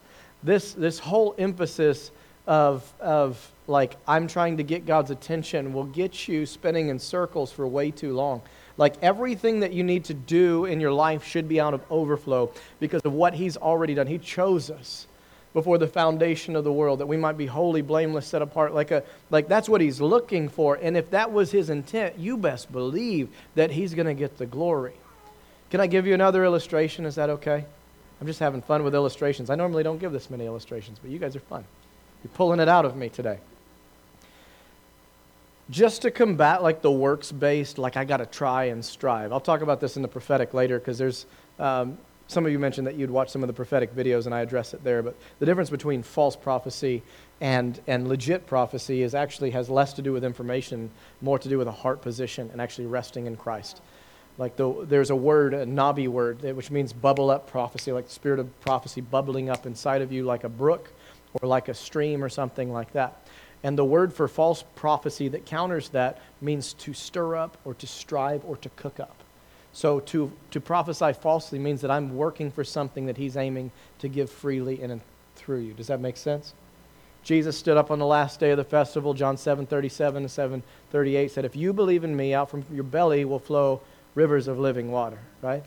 So it's once again, Jesus is aiming to give you something freely, and the devil trying to convince you to work for something that has been given to you as a free gift. It is his MO. He has not changed it since the beginning of time. The devil is trying to get you to work for what God has already given you so that he can disqualify you for what Christ has qualified you for. Craziness. Rest is how you accomplish things. Isn't it interesting that God does everything that He does, and on the seventh day, God rested, and then He commands that you rest. Remember the Sabbath, remember the rest, and keep it holy. If you don't do this, you can't do the other stuff. If God Himself rested, you think that you like this this idea that there is a place of rest and enjoying the finished work of what God. Are You guys okay with tracking with me on this? I'm just I'm just proposing some ideas. You know, like you can weigh this with the Lord and see if it's right or wrong. I'm pretty sure I'm tracking with Him on this. But there's something of resting and not striving and not working, and this overflow causes there to be a purity in our expression. Oh, I love Jesus. Love has been, I'm going to read it again. Love has been perfected among us in this, that we would have boldness in the day of judgment, because as He is in this world, so are we. There is no fear in love, but perfect love casts out fear because fear involves torment, but he who fears has not been made perfect in love. We love him because he first loved us. There's something that God is wanting to teach us that we can't learn from a distance, that we can't learn with God under a microscope, that we can't, like, I, I am for the study of the Word of God. Like, I, have I've spent some time in the Bible, and I've, I, I study and I've gone through courses, and I've sat in countless hours of some of the greatest teachers, uh, I believe, of our time, and I give myself to that. But I am telling you that God is not a subject to be studied in school. He is not a thing under a glass that we can look at from all angles and figure out. He is a person to be known relationally. God the Father is a person, Jesus is a person, and the person of the Holy Spirit. The Holy Spirit is not just an anonymous blob floating around somewhere. He is a person with emotions and feelings, and he can be pleased and he can be displeased, and he can be stifled and he can be let loose to do whatever he wants to. And I want all of them. I'm tired with the church slicing and dicing the Holy Spirit. Don't, don't preach two thirds of the Godhead to me. I want all of it or nothing. Do you think that it's possible to come to Jesus and reject God the Father and somehow accept the, the Godhead? Because I don't think it's possible. Do you think that you can say, I love you, God, I love you, Jesus, but Holy Spirit, you scare me, stay over there? And rejection of the Holy Spirit somehow is, I think, that partial rejection is total rejection, in my opinion. You can throw that away if you want to. But I think that it's time that we have relationship with all three so that we can see wholeness in our lives, so we can see fruitfulness in our lives. And I think any area that we've tried to slice and dice and separate and segregate and keep them in and of themselves because we become gods and we're molding and fashioning God in our image rather than being fashioned and molded in his image. We become puffed up in our way of thinking. Those high thoughts and vain imaginations, they, like, it's like a breeding ground for craziness. I'm telling you that the gospel is so simple that the smallest child can understand it, and the most educated person on the planet would be confounded by the layers and the depths of glory that are contained therein. But you got to know him relationally. See, there's a thing that's birthed in kind of North American church recently that we in ministry sometimes we glorify transactional ministry. So like I'm connected to a minister or a ministry locally because we're doing a thing together, but when that thing's over, I don't talk to you. I don't know how your family is. I don't know how your kids are. We do it even in the church and we're like, "Oh, well I'm at church. Hey brother, how you doing? Hey sister, how you doing? I'm blessed and highly favored. I'm the head and not the tail. I'm above and not below." We know all the stuff to say, right? But at the end of the day, on the inside, I'm actually not doing okay. I hate my life. I'm a little depressed. I'm sad. I'm anxious. And on the other side, that person is the same thing. And you're sitting next to the answer to the problems that you have, but because we're being so prideful and we don't talk to each other, we don't know how to get free from what's binding us. Are you guys all right? What does this have to do with intimacy? If you don't have intimacy with Him, you'll never be relationally good. You will hide Instagram, social media, Facebook. It's made us really good at presenting an image. I'm so good. No filter. Yeah, liars. Lies. Wow, you have amazing, perfect skin all the time. Your teeth are so white. Then you ever met somebody that you met on social media first and you meet them in real life? You're like, whoo, yeah. False advertisement. I legit would not have known that was you. Some of you are like, oh man, feel convicted. I'm just kidding. but have you though? Like, we're just very good at presenting maybe, you know, only the best things. You know, you judge yourself generally by your worst days and everybody else by their best days. And the culture that we live in is not helping that at all. Like, we're, we're presenting like false reality, and everybody else is presenting false reality, and we're judging our reality based off their false reality. We're thinking, man, I'm so messed up. I need to be, I don't know what's wrong with me. I know I'm not ministering to anybody. I'm going to take another sip of coffee. but love covers a multitude of sins. There's love, hmm, love is patient.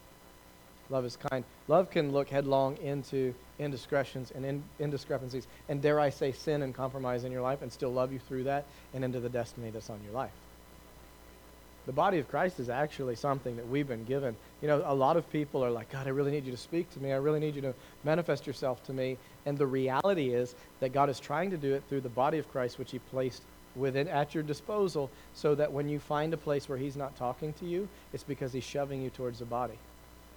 I, confound. I can't. I can get everything with God. No, you can't. What are you saying, Justin? Hold on. Adam walked in the garden with God in the cool of the day, naked and unashamed, pre sin. Sin had not entered the world. Spoke to him face to face as a man speaks to his friend. And God said, It is not good that man be alone. And he was, it wasn't solely for the purpose of reproduction and sexual gratification. That is not what it was for. It was about relationship and community, is what it was about. So there are people sometimes just like, oh, I'm good. A lot of Lone Ranger ministers. I don't know if you've ever come across those types. I've seen a few. I'm good. I don't need to be connected. I don't need a family. I don't need accountability. I'm good. Just me and God. Ha. Ha, ha, ha. I would li- love to define what God is in your life. Sometimes it's a glorified ego that you just like, what, what should I do today, me? Yes, I will do that. Nobody in here has ever come across people like that. You guys doing okay? I'm just, I'm just poking, seeing what, what twitches, right? but love, if we understand that we're accepted in Him, that He loves us and has made a way for us, and, and we can be vulnerable with Him, it actually gives us the opportunity to be vulnerable with other people. Justin, why are you hitting on this? I don't know. I've never actually emphasized this point ever before, but I feel like it's important uh, that some of you may be actually seeking the Lord on an issue, and He said, I refuse to speak to you on that issue because I'm actually pushing you to avail yourself and be vulnerable to maybe some people around you. And maybe actually this, this thing of pride, these walls of pride that you built around yourself, that everything's okay and everything's doing fine. I know that I'm, this is not the only person. Like, this is ministering to me just a little bit. I feel like I'm undergirding some lies, just little by little. God's looking to set you free from some things. I feel like some, in some cases, it's besetting sin that's been there for a really long time uh, because you won't put yourself in a position where somebody else can call you on your stuff. What does that have to do with intimacy? Intimacy means that, means that no area of my life is withheld from you. And intimacy with God ultimately means that we can be transformed and transparent and naked and unashamed before people. Like you go through my life with a Q beam and with a magnifying glass, and there is nothing that goes on in secret that doesn't go on in public, and there's nothing that goes on in public that doesn't go on in secret. Do you understand what I'm saying? But we built ministries and we built platforms and we built, built these ideologies around. I get up here and I perform. I don't manifest who I am. I perform. I preach good or I prophesy good. But maybe in my home I'm yelling at my wife and I'm mean to my kids and I'm not a good provider and all of that stuff. But I got a gift. So I'm going to put my gift on display and then we're like, woo, that gift that comes without repentance looks really good on them. And then we've modeled modes of ministry where somebody uses their gifting and their character is garbage behind closed doors. And then the whole church gravitates around gifting rather than character and the fruit of the Spirit, which is love, joy, peace, patience, kindness, gentleness, self control. You guys all right?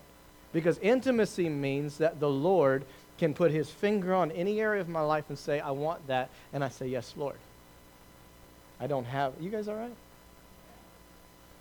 It's just layer by layer by layer by layer. He wants to go to the deepest places of your heart. And Bill Johnson says this thing God will offend your mind to reveal your heart, right? You ever have God come to you and say something? You're like, ah, how dare you say that? Who do you think you are, right? He's Jesus. Okay. All right. He can say whatever he wants to, so he probably doesn't need to repent. It probably needs to be me. have you guys ever like come in contact with that one person? You're like, God, man, they drive me nuts. I hate. They're like, I wouldn't say I hate this person, but I hate to be around this person. Is that legal to say? Because you have issues in your heart. You know, like I'm the same way. Oh man. And you're like, God, I just really wish you would change this person. I really wish you would move them from my circumstances because it, it's inconvenient for you because it stirs some things up inside of you that maybe you don't like to acknowledge that have maybe been dormant for a little while. And they're just the catalyst that causes them to come to the service. And they have an agitating quality about them. I say there's a ministry of agitation, right? He stirs it up so all the stuff can come to the surface and you can be sifted. Praise God for the sifting, right? Praise God for the press. Oil comes out of the press, wine comes out of the press, but you got to get squished first. the sweetest stuff comes out of the sifting is very uncomfortable because it's like he will sift you. He will. But that sifting process feels like everything that's being shaken can be shaken. But it's okay because the kingdom that we're receiving is an eternal kingdom that cannot be shaken. So everything that can be shaken should be shaken, and you should get rid of that stuff.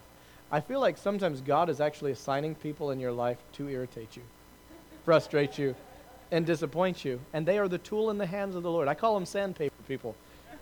Because you got rough edges and you're not as sharp, you know, you're not as smooth as you think you are. God's like, oh, you, you need about six months with this person. And oftentimes he'll give you those people after a season in your life. And it's just like that person reminds me of me six years ago. And oh, Jesus. I'm the only person. I, I know youth pastors that I had to call and be like, I'm so sorry. Because when I became a youth pastor and I had three of me, I was like, oh God, deliver me from this. Oh man, you guys okay with me jumping around, being off topic a little bit? but he's the vine, you're the branches. Apart from him, you can bear no fruit. John 15, 1 through 17. Let's read this. Oh man, fun times, fun times. I'm the vine, and my Father's a vine dresser. Every branch in me that does not bear fruit, he takes away, and every branch that bears fruit, he prunes, that it may bear more fruit. You are already clean because of the word which I have spoken to you. Abide in me, and I in you. As the branch cannot bear fruit of itself unless it abides in the vine, neither can you unless you abide in me. I am the vine, you are the branches. He who abides in me, and I in him, bears much fruit. Without me, you can do nothing. If anyone does not imbi- uh, abide in me, he is cast out as a branch and is withered, and they gather them and throw them into the fire, and they are burned. If you abide in me, and my words abide in you, you will ask whatever you desire, and it shall be done for you. By this my Father is glorified, that you bear much fruit. So you will be my disciples. Let's continue to go on. Verse 9 As the Father loved me, I also have loved you. Abide in my love. If you keep my commandments, you will abide in my love, just as I have kept my Father's commandments and abide in his love. These things I have spoken to you, that my joy may remain in you and that your joy may be full. I want to pause here at verse 11 because uh, we talked about it at dinner last night. There is an epidemic in the body of Christ, particularly. I ain't going to talk about the rest of the world. There are problems in the rest of the world, but I'm a preacher. I can talk to the church.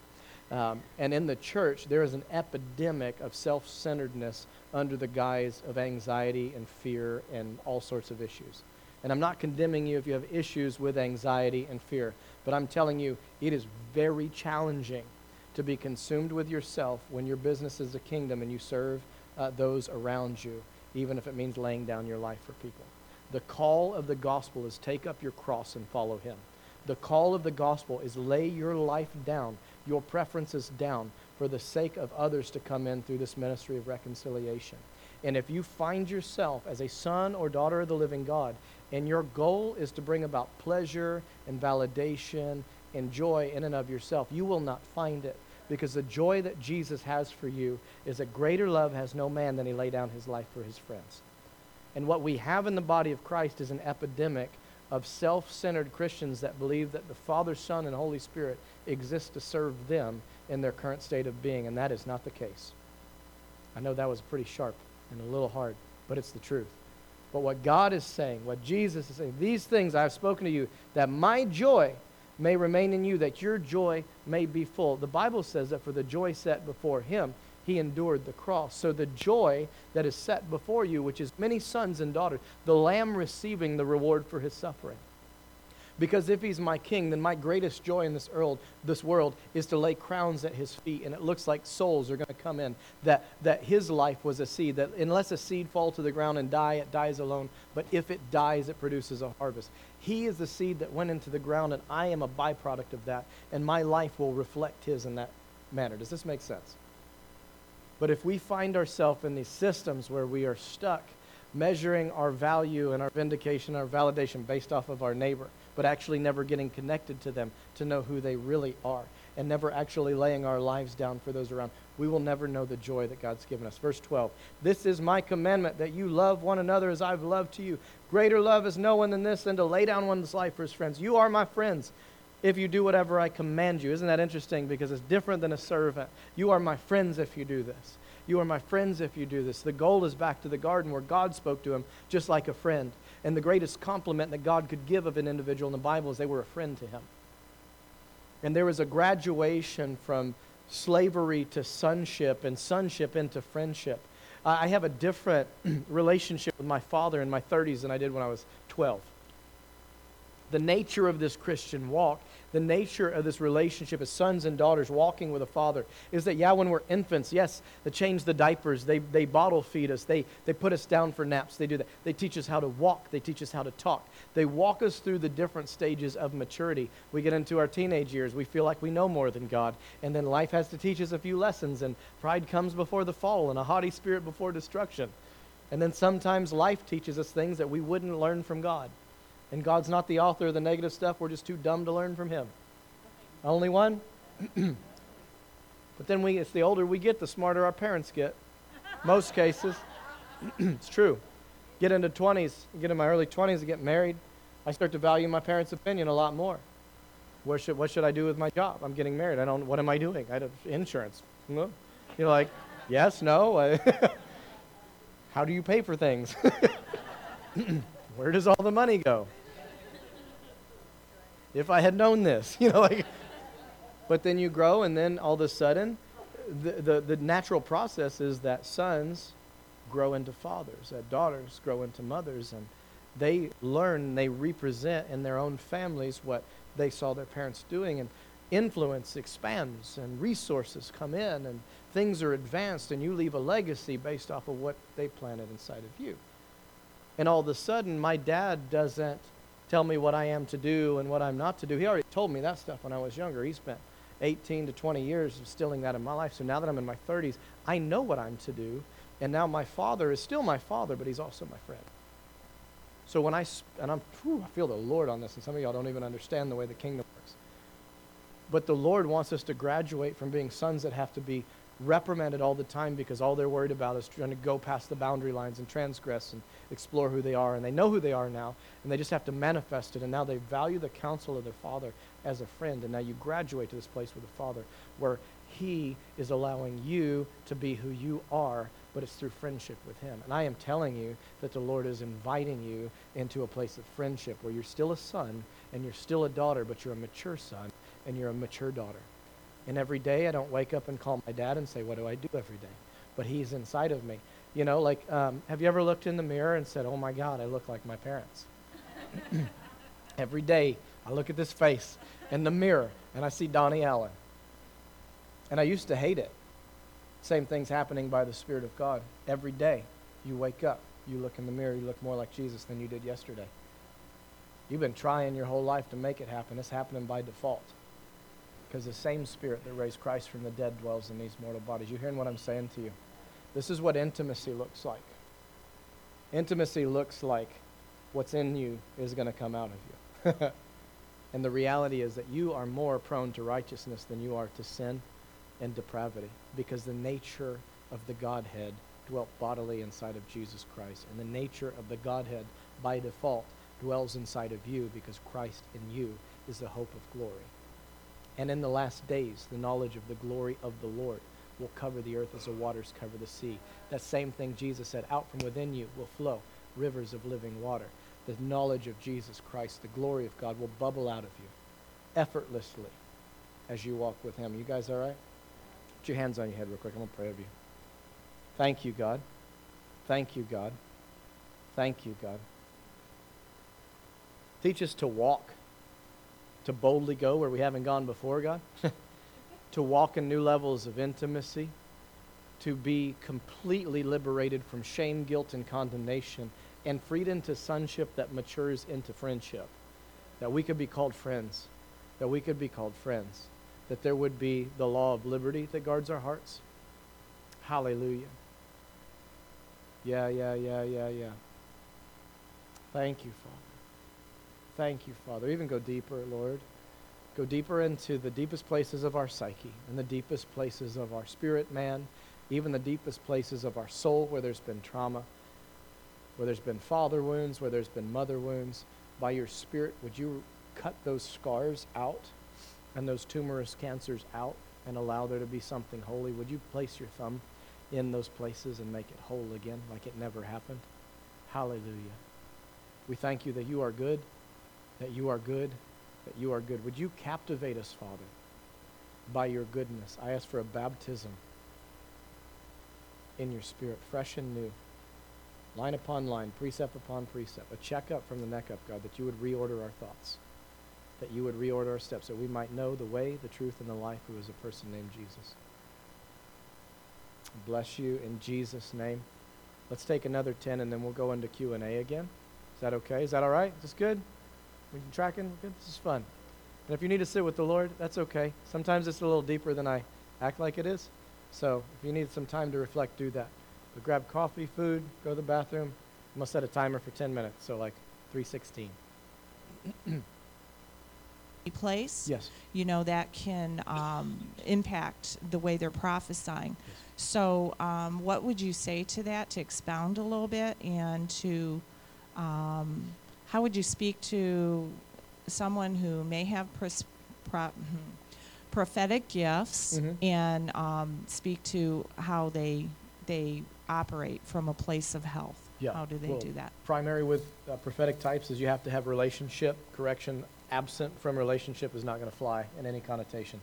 So the church is historically bad about like we want to correct and tell people how they should do things, but have no investment in their life, and it just doesn't work.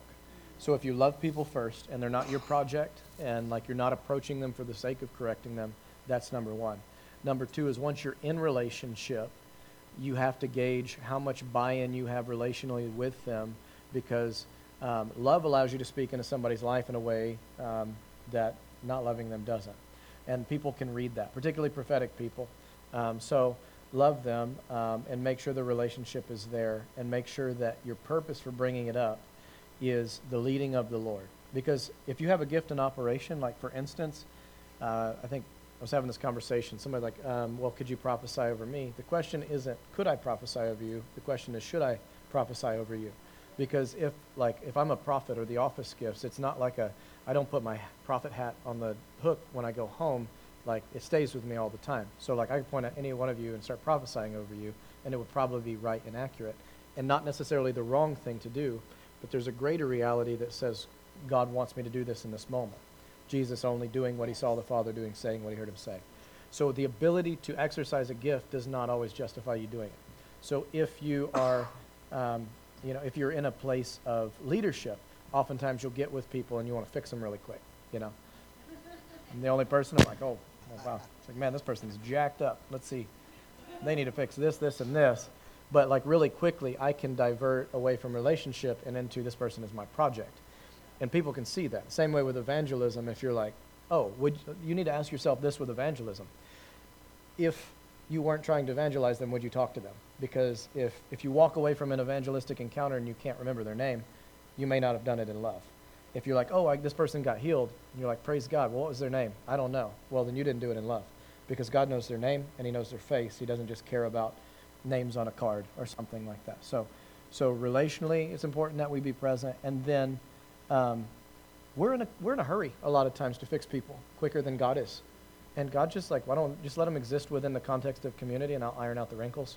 Um, but just remember in those situations that uh, for for every time that we go after issues in other people, like a lot of times God will highlight them in, in ours. So love them really well, and uh, model in front of them what you want to see in their life. I think that's kind of a go-to. And if you're in a leadership position uh, with them, then uh, ask the Lord which issues, if any, to go after first. But oftentimes with prophetic types, they already know, and uh, they're just waiting on someone to prove to them um, that people are better than they think they are. If that makes sense. Yeah, it was a great question. Come on, guys. Quit looking else. Oh, look over here, Leonard. My bad. I'm sorry. I told him to pick, and now I'm picking. Like I'm, I'm just. T- y'all pray for Todd.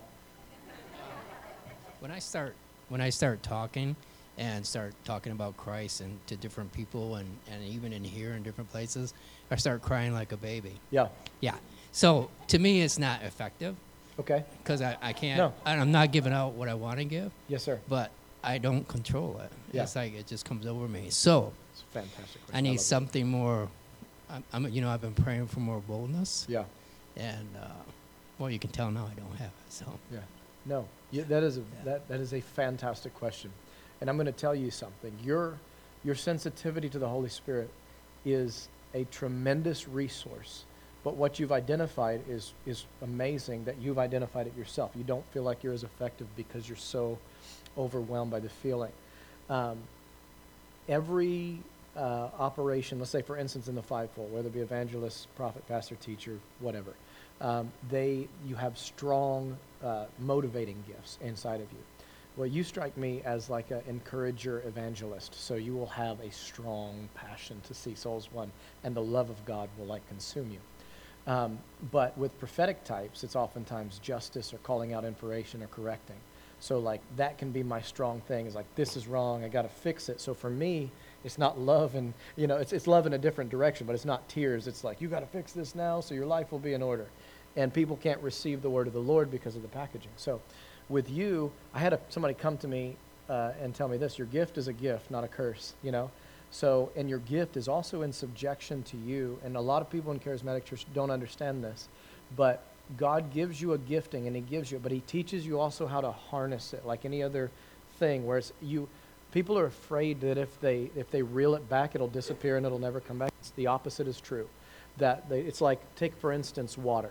Water can be used to wash dishes, wash cars. It can be used to wash your body. But if water is concentrated, it can be used like a laser to cut steel. So you take your compassion and your love that you have for individuals and you harness it into like that laser sharp accuracy and in the right moment the lord will use it to pierce men's hearts so that they come into the kingdom where you are able to exercise your gift. You don't feel like you're about to explode um, but you're actually able to do in like a very um, does this make sense to you? Because i feel like the lord is he doesn't he's, not wanting to put that out. It's actually something he gave you but there's a way to direct it. But he wants He's not going to give you like an overnight solution to this because walking this out in process is part of his relationship with you uh, and part of the process. But I, I really feel like um, you might find that um, sometimes you can be so, so an, uh, anointed or gifted in an area that's so predominant it's hard to pick up on the other things. But I feel like as you reel this in, the Lord's going to actually highlight a great communication gift on you. And there's a thing of peace on you. I, when I met you, earlier today, I felt the tangible peace of the Lord. So people feel comfortable with you. And so being aware that you carry this peace and being aware that you carry this love is your best friend. So when you come up to people, you're going to know from the start, man, they may be encountering peace and love like they haven't known before. So when you can use those um, uh, in your in your favor, then all of a sudden that peace takes the edge off and it takes the pressure off because there's not a rush.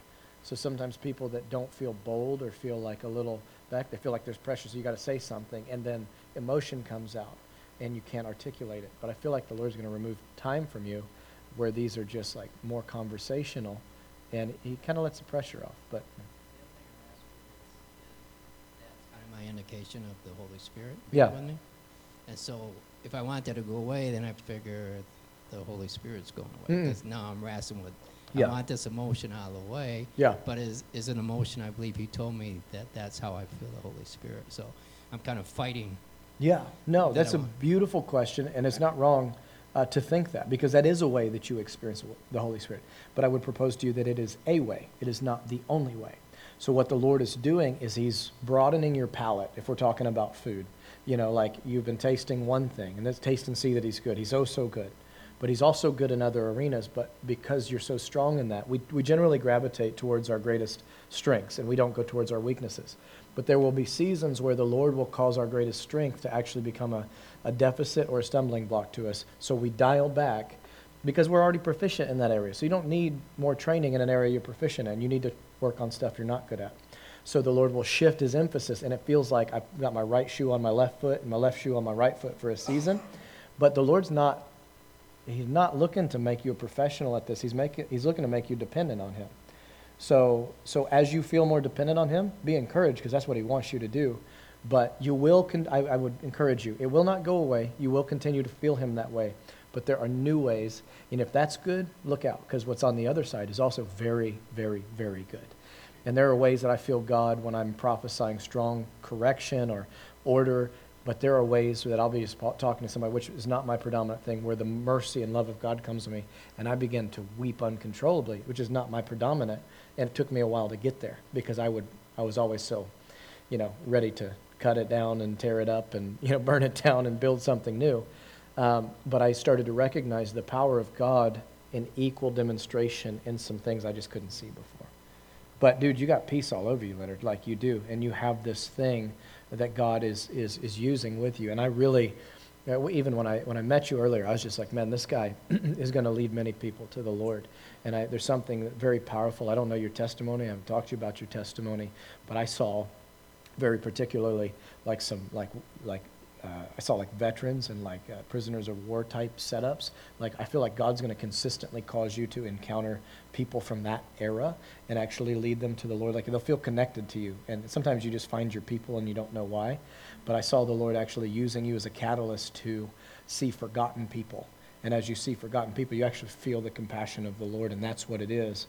Uh, but it's it's uh, it's one of your greatest resources. But He's going to give you the ability to articulate it, and uh, God's going to use you to bring a lot of people in. It's a really good thing. So I would encourage you. He's going to shift your gifting a little bit, but it's a good thing. Is that cool? Does that make sense? Okay. If it doesn't, this is the time to say, "That's cool." Yeah, I talk a lot, so you can record it. All right. Raise your hands if you're. There you go. There's close. Wherever. Do your thing, man. So I don't I don't know exactly my question, but um, Me neither. So.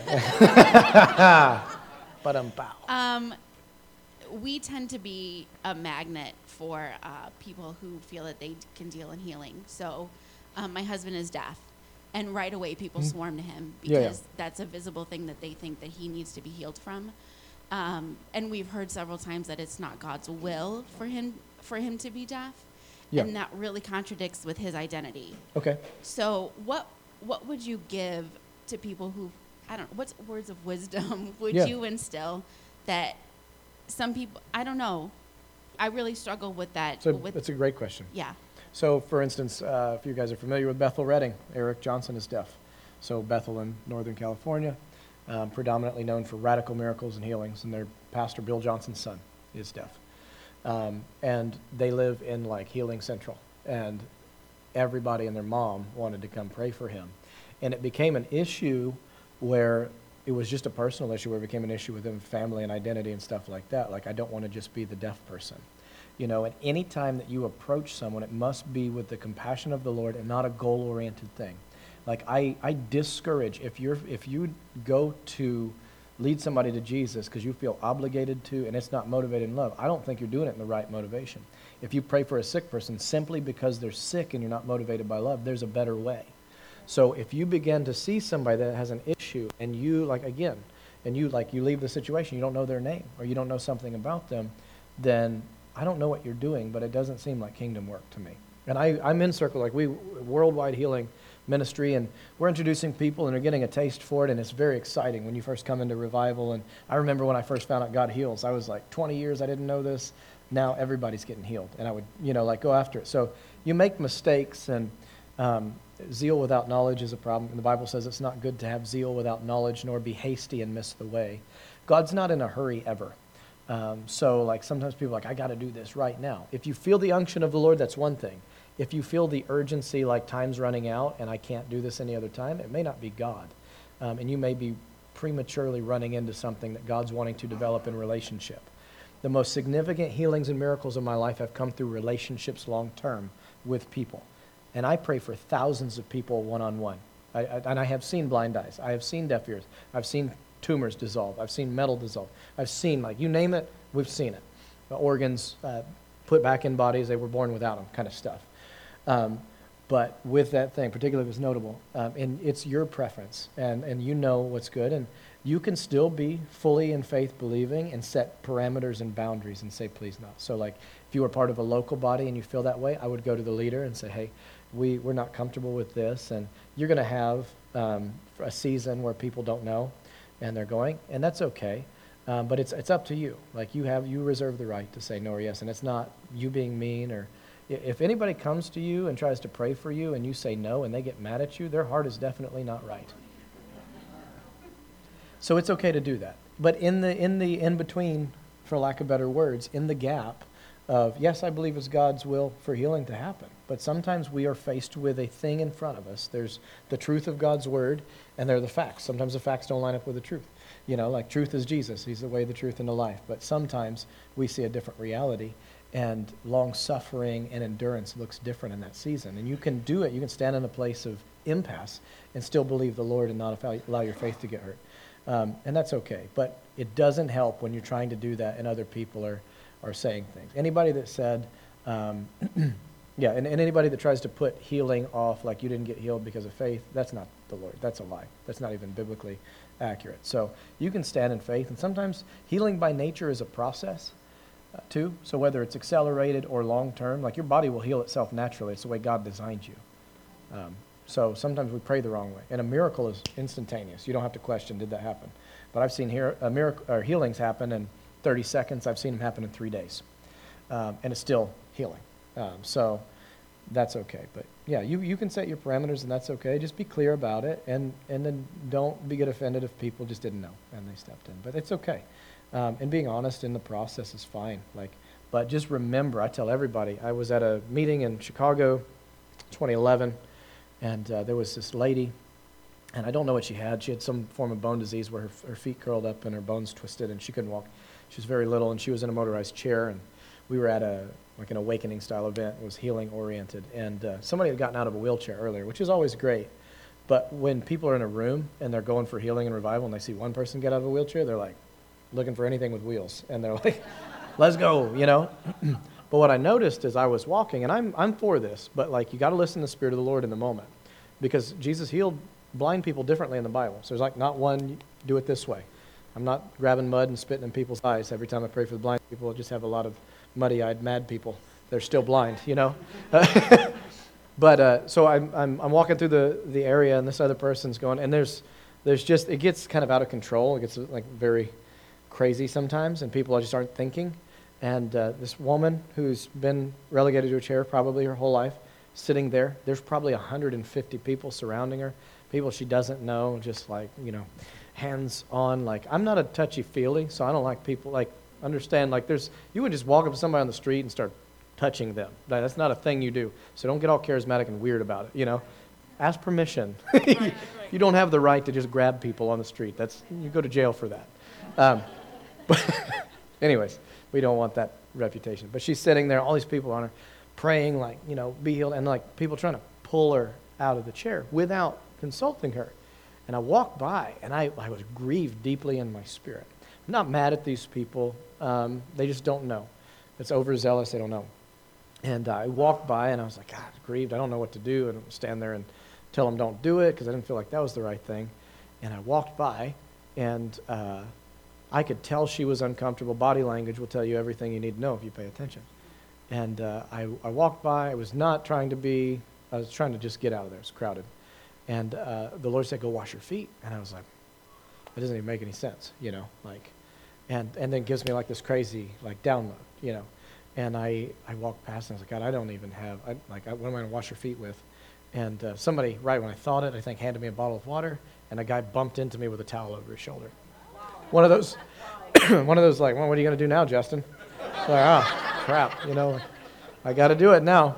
and I mean, like, this, this woman was uh, severely disabled. It wasn't like, like this would have been a miracle. And I'm not, not anti that. At this point in my life, I've not seen any of that. And uh, so I, I go over and I, I just I had to like fight to get down. I just leaned and whispered in her ear. I said, "Hey, I felt like the Lord wanted me to wash your feet. If you're okay with that, if you're not, I'm totally fine with it. It's fine." And I stopped and I started washing her feet. And as I was washing her feet, the presence of the Lord dropped, and everybody stopped what they were doing and backed up. And uh, and then I just started prophesying over her as I was washing her feet, very detailed stuff that I didn't know. She begins weeping, and her husband begins weeping. People around were weeping because if we're goal oriented, we see a person who's sick and we're like, that person's got to be healed. But if we're people oriented, like Jesus was, he looks past she's in a chair, he looks past this. That doesn't define her. She's a person. And she is a person that has feelings and emotions, and she's probably feeling away right there. And the Lord spoke deeply to her, and she like, she was undone. We were all undone. It was a mess. But I think God is looking in so many circumstances to drive a stake in the ground and say, think about what you're doing. You know, and I'm, I'm using this is a really good illustration. Yes, pray for the sick. Be bold. Step out. Do that. I do those things.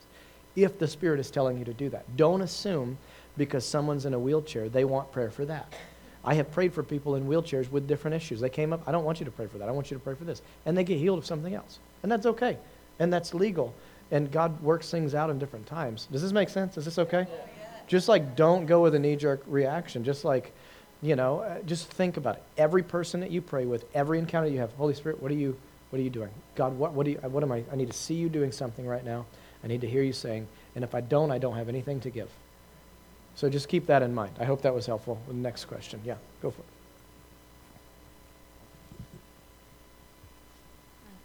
I was wondering, um, uh, hardly anyone ever talks about in the Bible uh, the fact that Jesus, you know, was arrested as a criminal. He was executed as a criminal. He, um, you know, most of the New Testament, or half the New Testament, was written by uh, the Apostle Paul, who was Mhm. writing from being chained up. He was Yeah. being chained, and and I think, um, uh, you know, a lot of, I mean, and Jesus, you know, says if the world hates me, they're going to hate you, and what they did to me, they're going to do to you, and and things like that. And and um, I don't hear a lot of, I don't really, I don't, I mean, I don't hear a lot of, um, I don't hear anything addressed about that. I just hear that, you know, from leaders in the church that you know it's all supposed to be great and grand, and you're supposed to be rich and healthy and beautiful, and and there are people like literally locked up uh, around the world for like you know uh, fighting corruption or um, uh, cruelty or abuse Mhm. or even so, like for example even even non-christians are doing this you know i look at Yeah. like john lewis who is uh, was uh, there when martin luther king was shot he was and and he you know he's been to prison he's been to jail he's been arrested over 40 times Yeah. i heard this guy and now he's a congressman Yeah. but he was beaten and arrested you know for uh, for you know civil rights which now would be considered human rights Yeah. but it's just it's like there's so many things going on i mean i, I live in flint I'm, I'm from flint and i've been an activist for the water and, and the Yeah. poverty and the government taking the money and not giving it to the people and leaving us for dead and and i've been arrested and and i feel like you know i mean i look bad on paper for being arrested but i'm a christian i'm doing Mhm. what the bible says to do and and they're mad because they don't want they don't want to it to be exposed that we're still being killed with water Yeah. and and we're you know I think what you're, what you're probably talking about is a reformer's anointing. So there's, there's revival, revival, and then there's um, reform. Uh, and, and there's two, there's basically two legs to, re, to revival. Revival looks like uh, awakening within um, culture and different realms of society, and reform deals with the issues that are not where they need to be.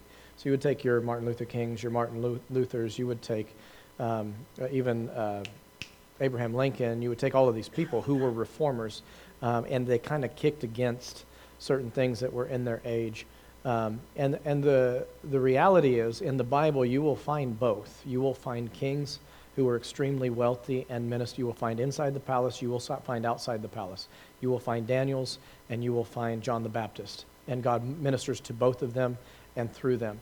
But John the Baptist was not validated based on the fact that he wore camel's hair and ate locust. He was validated based on the fact that he had the word of the Lord. And Daniel was not validated based on the fact that he was within the king's palace. He was validated on the fact that he had the word of the Lord. So the greater defining thing in your life is, yeah, those those issues exist, but like, and I think too, it's relegated to your viewpoint. So like, I travel the world, so I don't just travel a region of the U.S. or a state. So I come all over the U.S. and I hear people make really broad stroke statements, say the church is this, the church is that. I'm like, I don't know what church you're talking about because, you know, and what they're saying is it's their worldview and what, what they're exposed to. This is my reality. Uh, Dr. Mark Chironna is a mentor of mine. He said, You don't see the world as it is, you see the world as you are.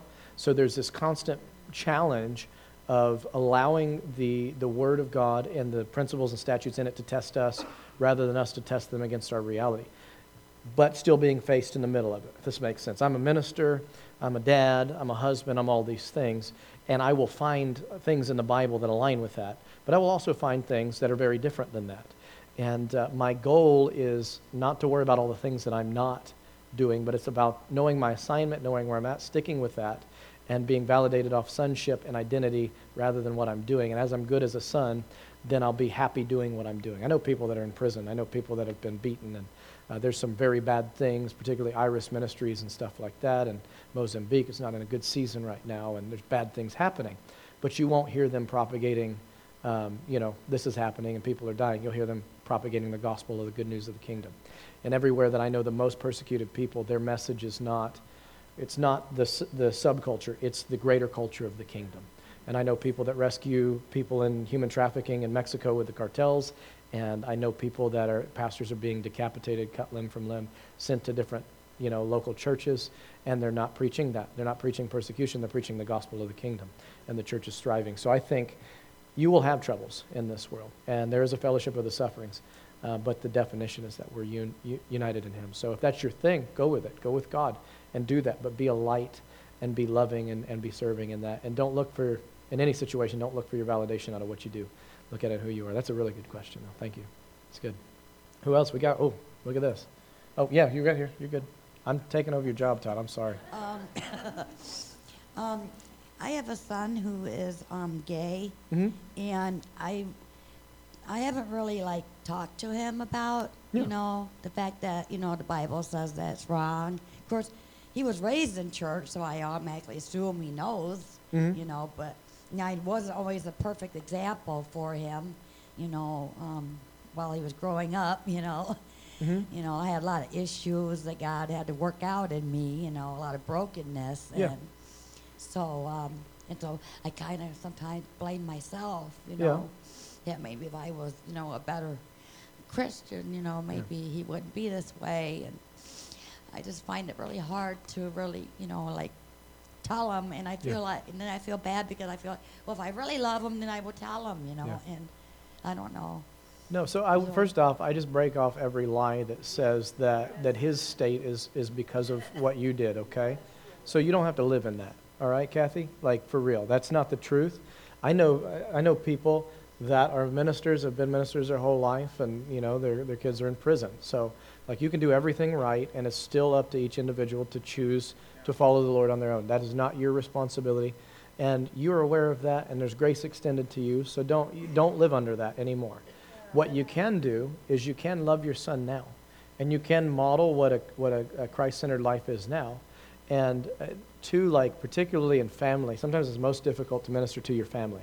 I minister to the whole world, and sometimes it's hardest to have the conversations at my dinner table. You know, and uh, it doesn't mean we don't we get to opt out of them, um, but you don't have to live under that lie anymore. Just now, you know, the the Bible says, "If any man be in Christ, new creation, new creature. The old is gone, not even there anymore. God ain't bringing it up, so why are you? You know, everything has been made new. So there's now transformation, resurrection power in your life. So even things that look dead are going to get up and change because what Christ did in you is the nature of what he's going to do in the lives of those around you. So you can be a loving mother who is present, who is not a voice of accusation and condemnation, but a voice of presence and love. And the Bible says that love covers a multitude of sins. So regardless of eh, whether it's murder, sexual sin, uh, you name it, any sin in the book, you can stand now, and there's a way for the Lord to get at the heart. So just be present. It's your, you know, like, it's your son, right? You love your son? How much you love your son? A lot. You know, God loves him a whole lot more than you do? That's hard to fathom, isn't it? So I think he's, go- it's going to work out okay for him. Um, and I think that as you just position your heart to let God utilize you and you listen and be obedient, that it's actually going to work out well for you. Is that okay? Yeah. So you don't have to live under that lie um, that things are. You know, people make their own choices. Like if, if everybody that I counseled or ministered to in my life that failed was my fault, I am in trouble. I would have quit ministry like when I started, you know? But like people have their own choices and that's their own thing. And, and the, the story of grace and reconciliation in his life is, you know, you don't, you don't stop reading a book four chapters in because you won't know the outcome. The story's still being written. As long as there's breath in people, as long as there's hope and chance. Yeah, is that good? Yeah. F- uh, Specifically for, for people in the, in the LGBTQ community. Um, I know uh, there's a friend of mine uh, that works with uh, within LGBTQ circles. He's recently switched over to more um, like transgender and, and, and, and that specific focus. But it's called Truth Ministries. I'll give you the information later. Uh, but it's it's really good. I, I know this. I know that that accusation and hate and anger and distance doesn't work. I work with a lot of people in that community.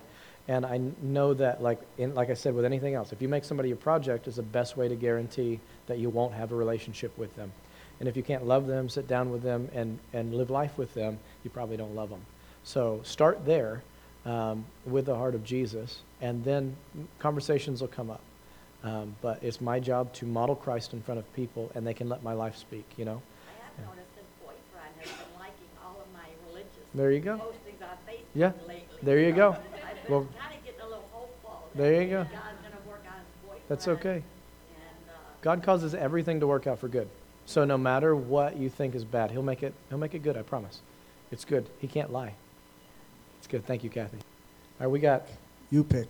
me pick. All right. We were right at four. Do you want to cut off in a second? Can we do two more? You want We'll do two more. Okay. So you had your hand up. I want to, yeah, go for it. Oh, thank you. Um, okay, so this was just something. If fear is not from the Lord, Yeah. but every time I feel prompted to talk to somebody, I feel fear. Yeah. And I know that's just me. And I'm like, all right, I can die to this. I can get over it. Like, Yeah. kill my pride, do my thing. But um, should I even be like speaking if I'm like scared, like down my core, like terrified? Feel the emotion and, and go with it.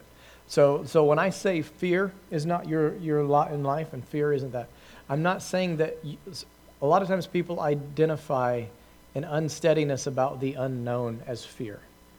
And it's really a control issue deep down in your bones because we all like to control our circumstances. So what we like to do is live life with no surprises because of surprises. But like, so let me give you an, an example because I've given a thousand today, but I've got kids. I got two daughters and a son. Uh, my daughter's seven, four, and two is my son. So I say, hey, there's a surprise uh, tomorrow. I'm not going to tell you what it is. Um, my kids, uh, they're not like going to think that I'm going to take them out in the backyard and break their legs. Uh, they're not going to take. Uh, they're not going to think that I'm going to slam their hand in a door. They're not going to think that I'm going to burn them with matches. If I tell them there's a surprise or something unknown, they're going to say, "Are we going to go to Disney World? Are we going to get ice cream? Are we going to have a movie night? What are we going to do?" As a child and with childlike faith, the unknown looks like opportunity, but somewhere in life, when we get trained by the devil and fear and lack, we start to think that the unknown equals torment, that the unknown equals uh, bad things, and it's because we've departed from the nature of God. So God is is a good father who gives good, gifts. Every good gift comes from him. So when you step out into unknown circumstances, it's a reframing of your thought process to say the unknown. I may not know the other side of it, but I do know that it's good.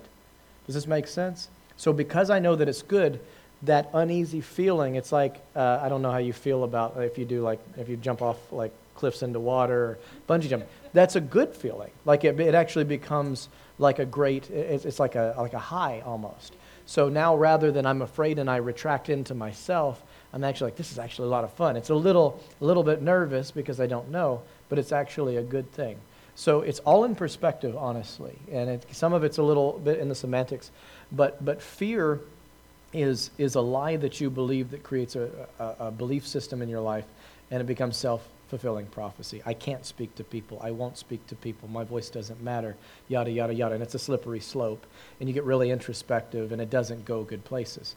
So what the Lord is is actually probably prompting you to do is like lean into that because we say faith is spelled R I S K. So no risk, no reward. The greater the risk, the greater the leap. Oftentimes the reward is really good on the other side. It's not a guarantee that you'll knock it out of the park every time, um, but it's okay to feel those feelings. I'm not saying like we all have feelings, but the reality is that we are not defined by our feelings. We're defined by the Word of God and what He says about us. Bible says you're more than conquerors um, through Christ, and greater is He that's in you than He that's in the world.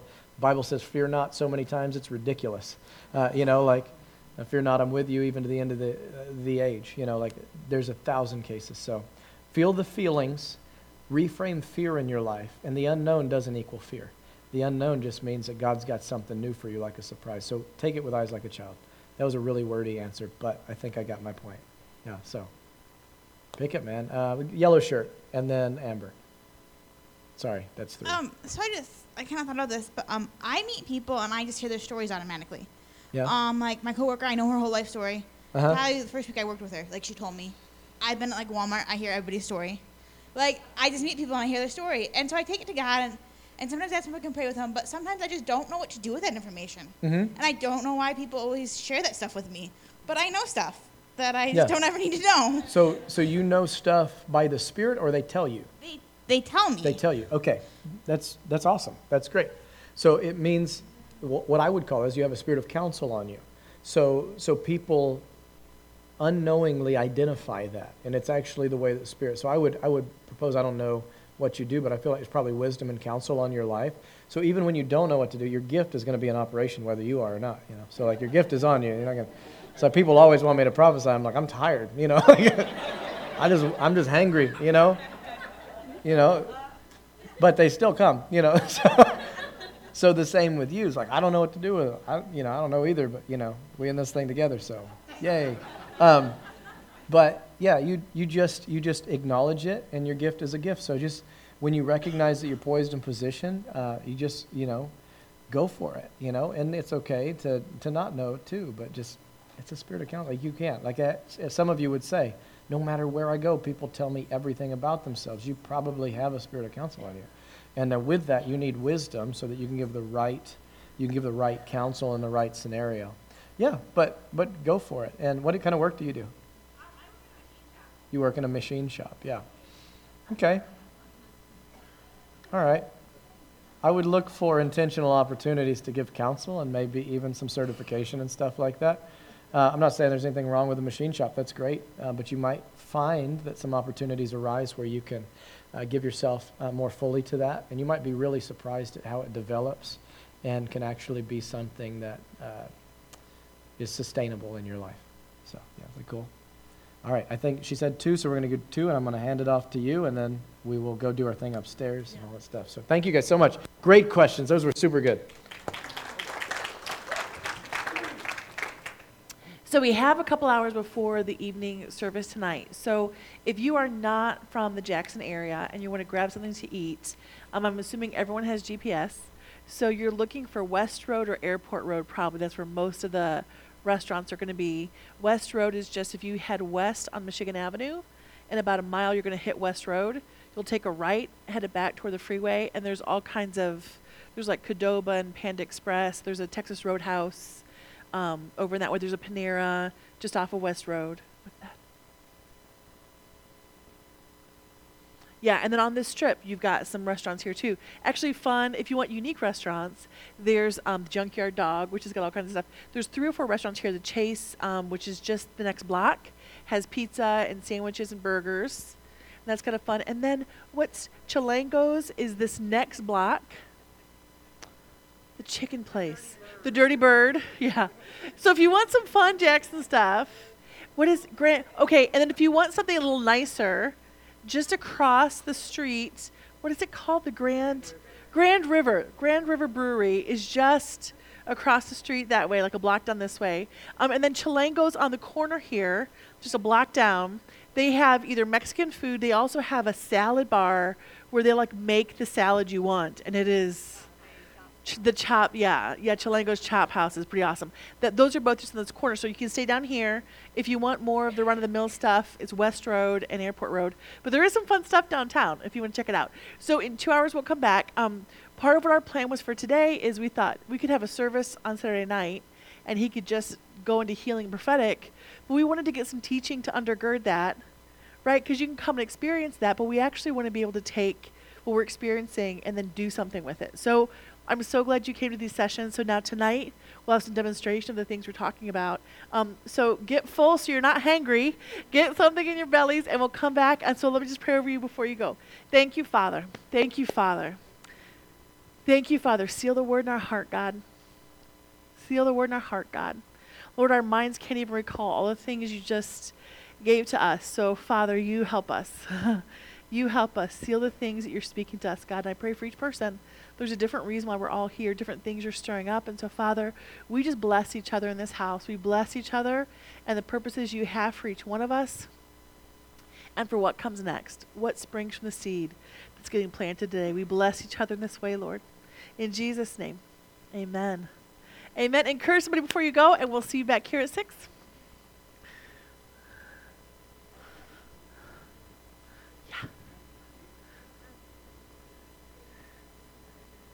Hi.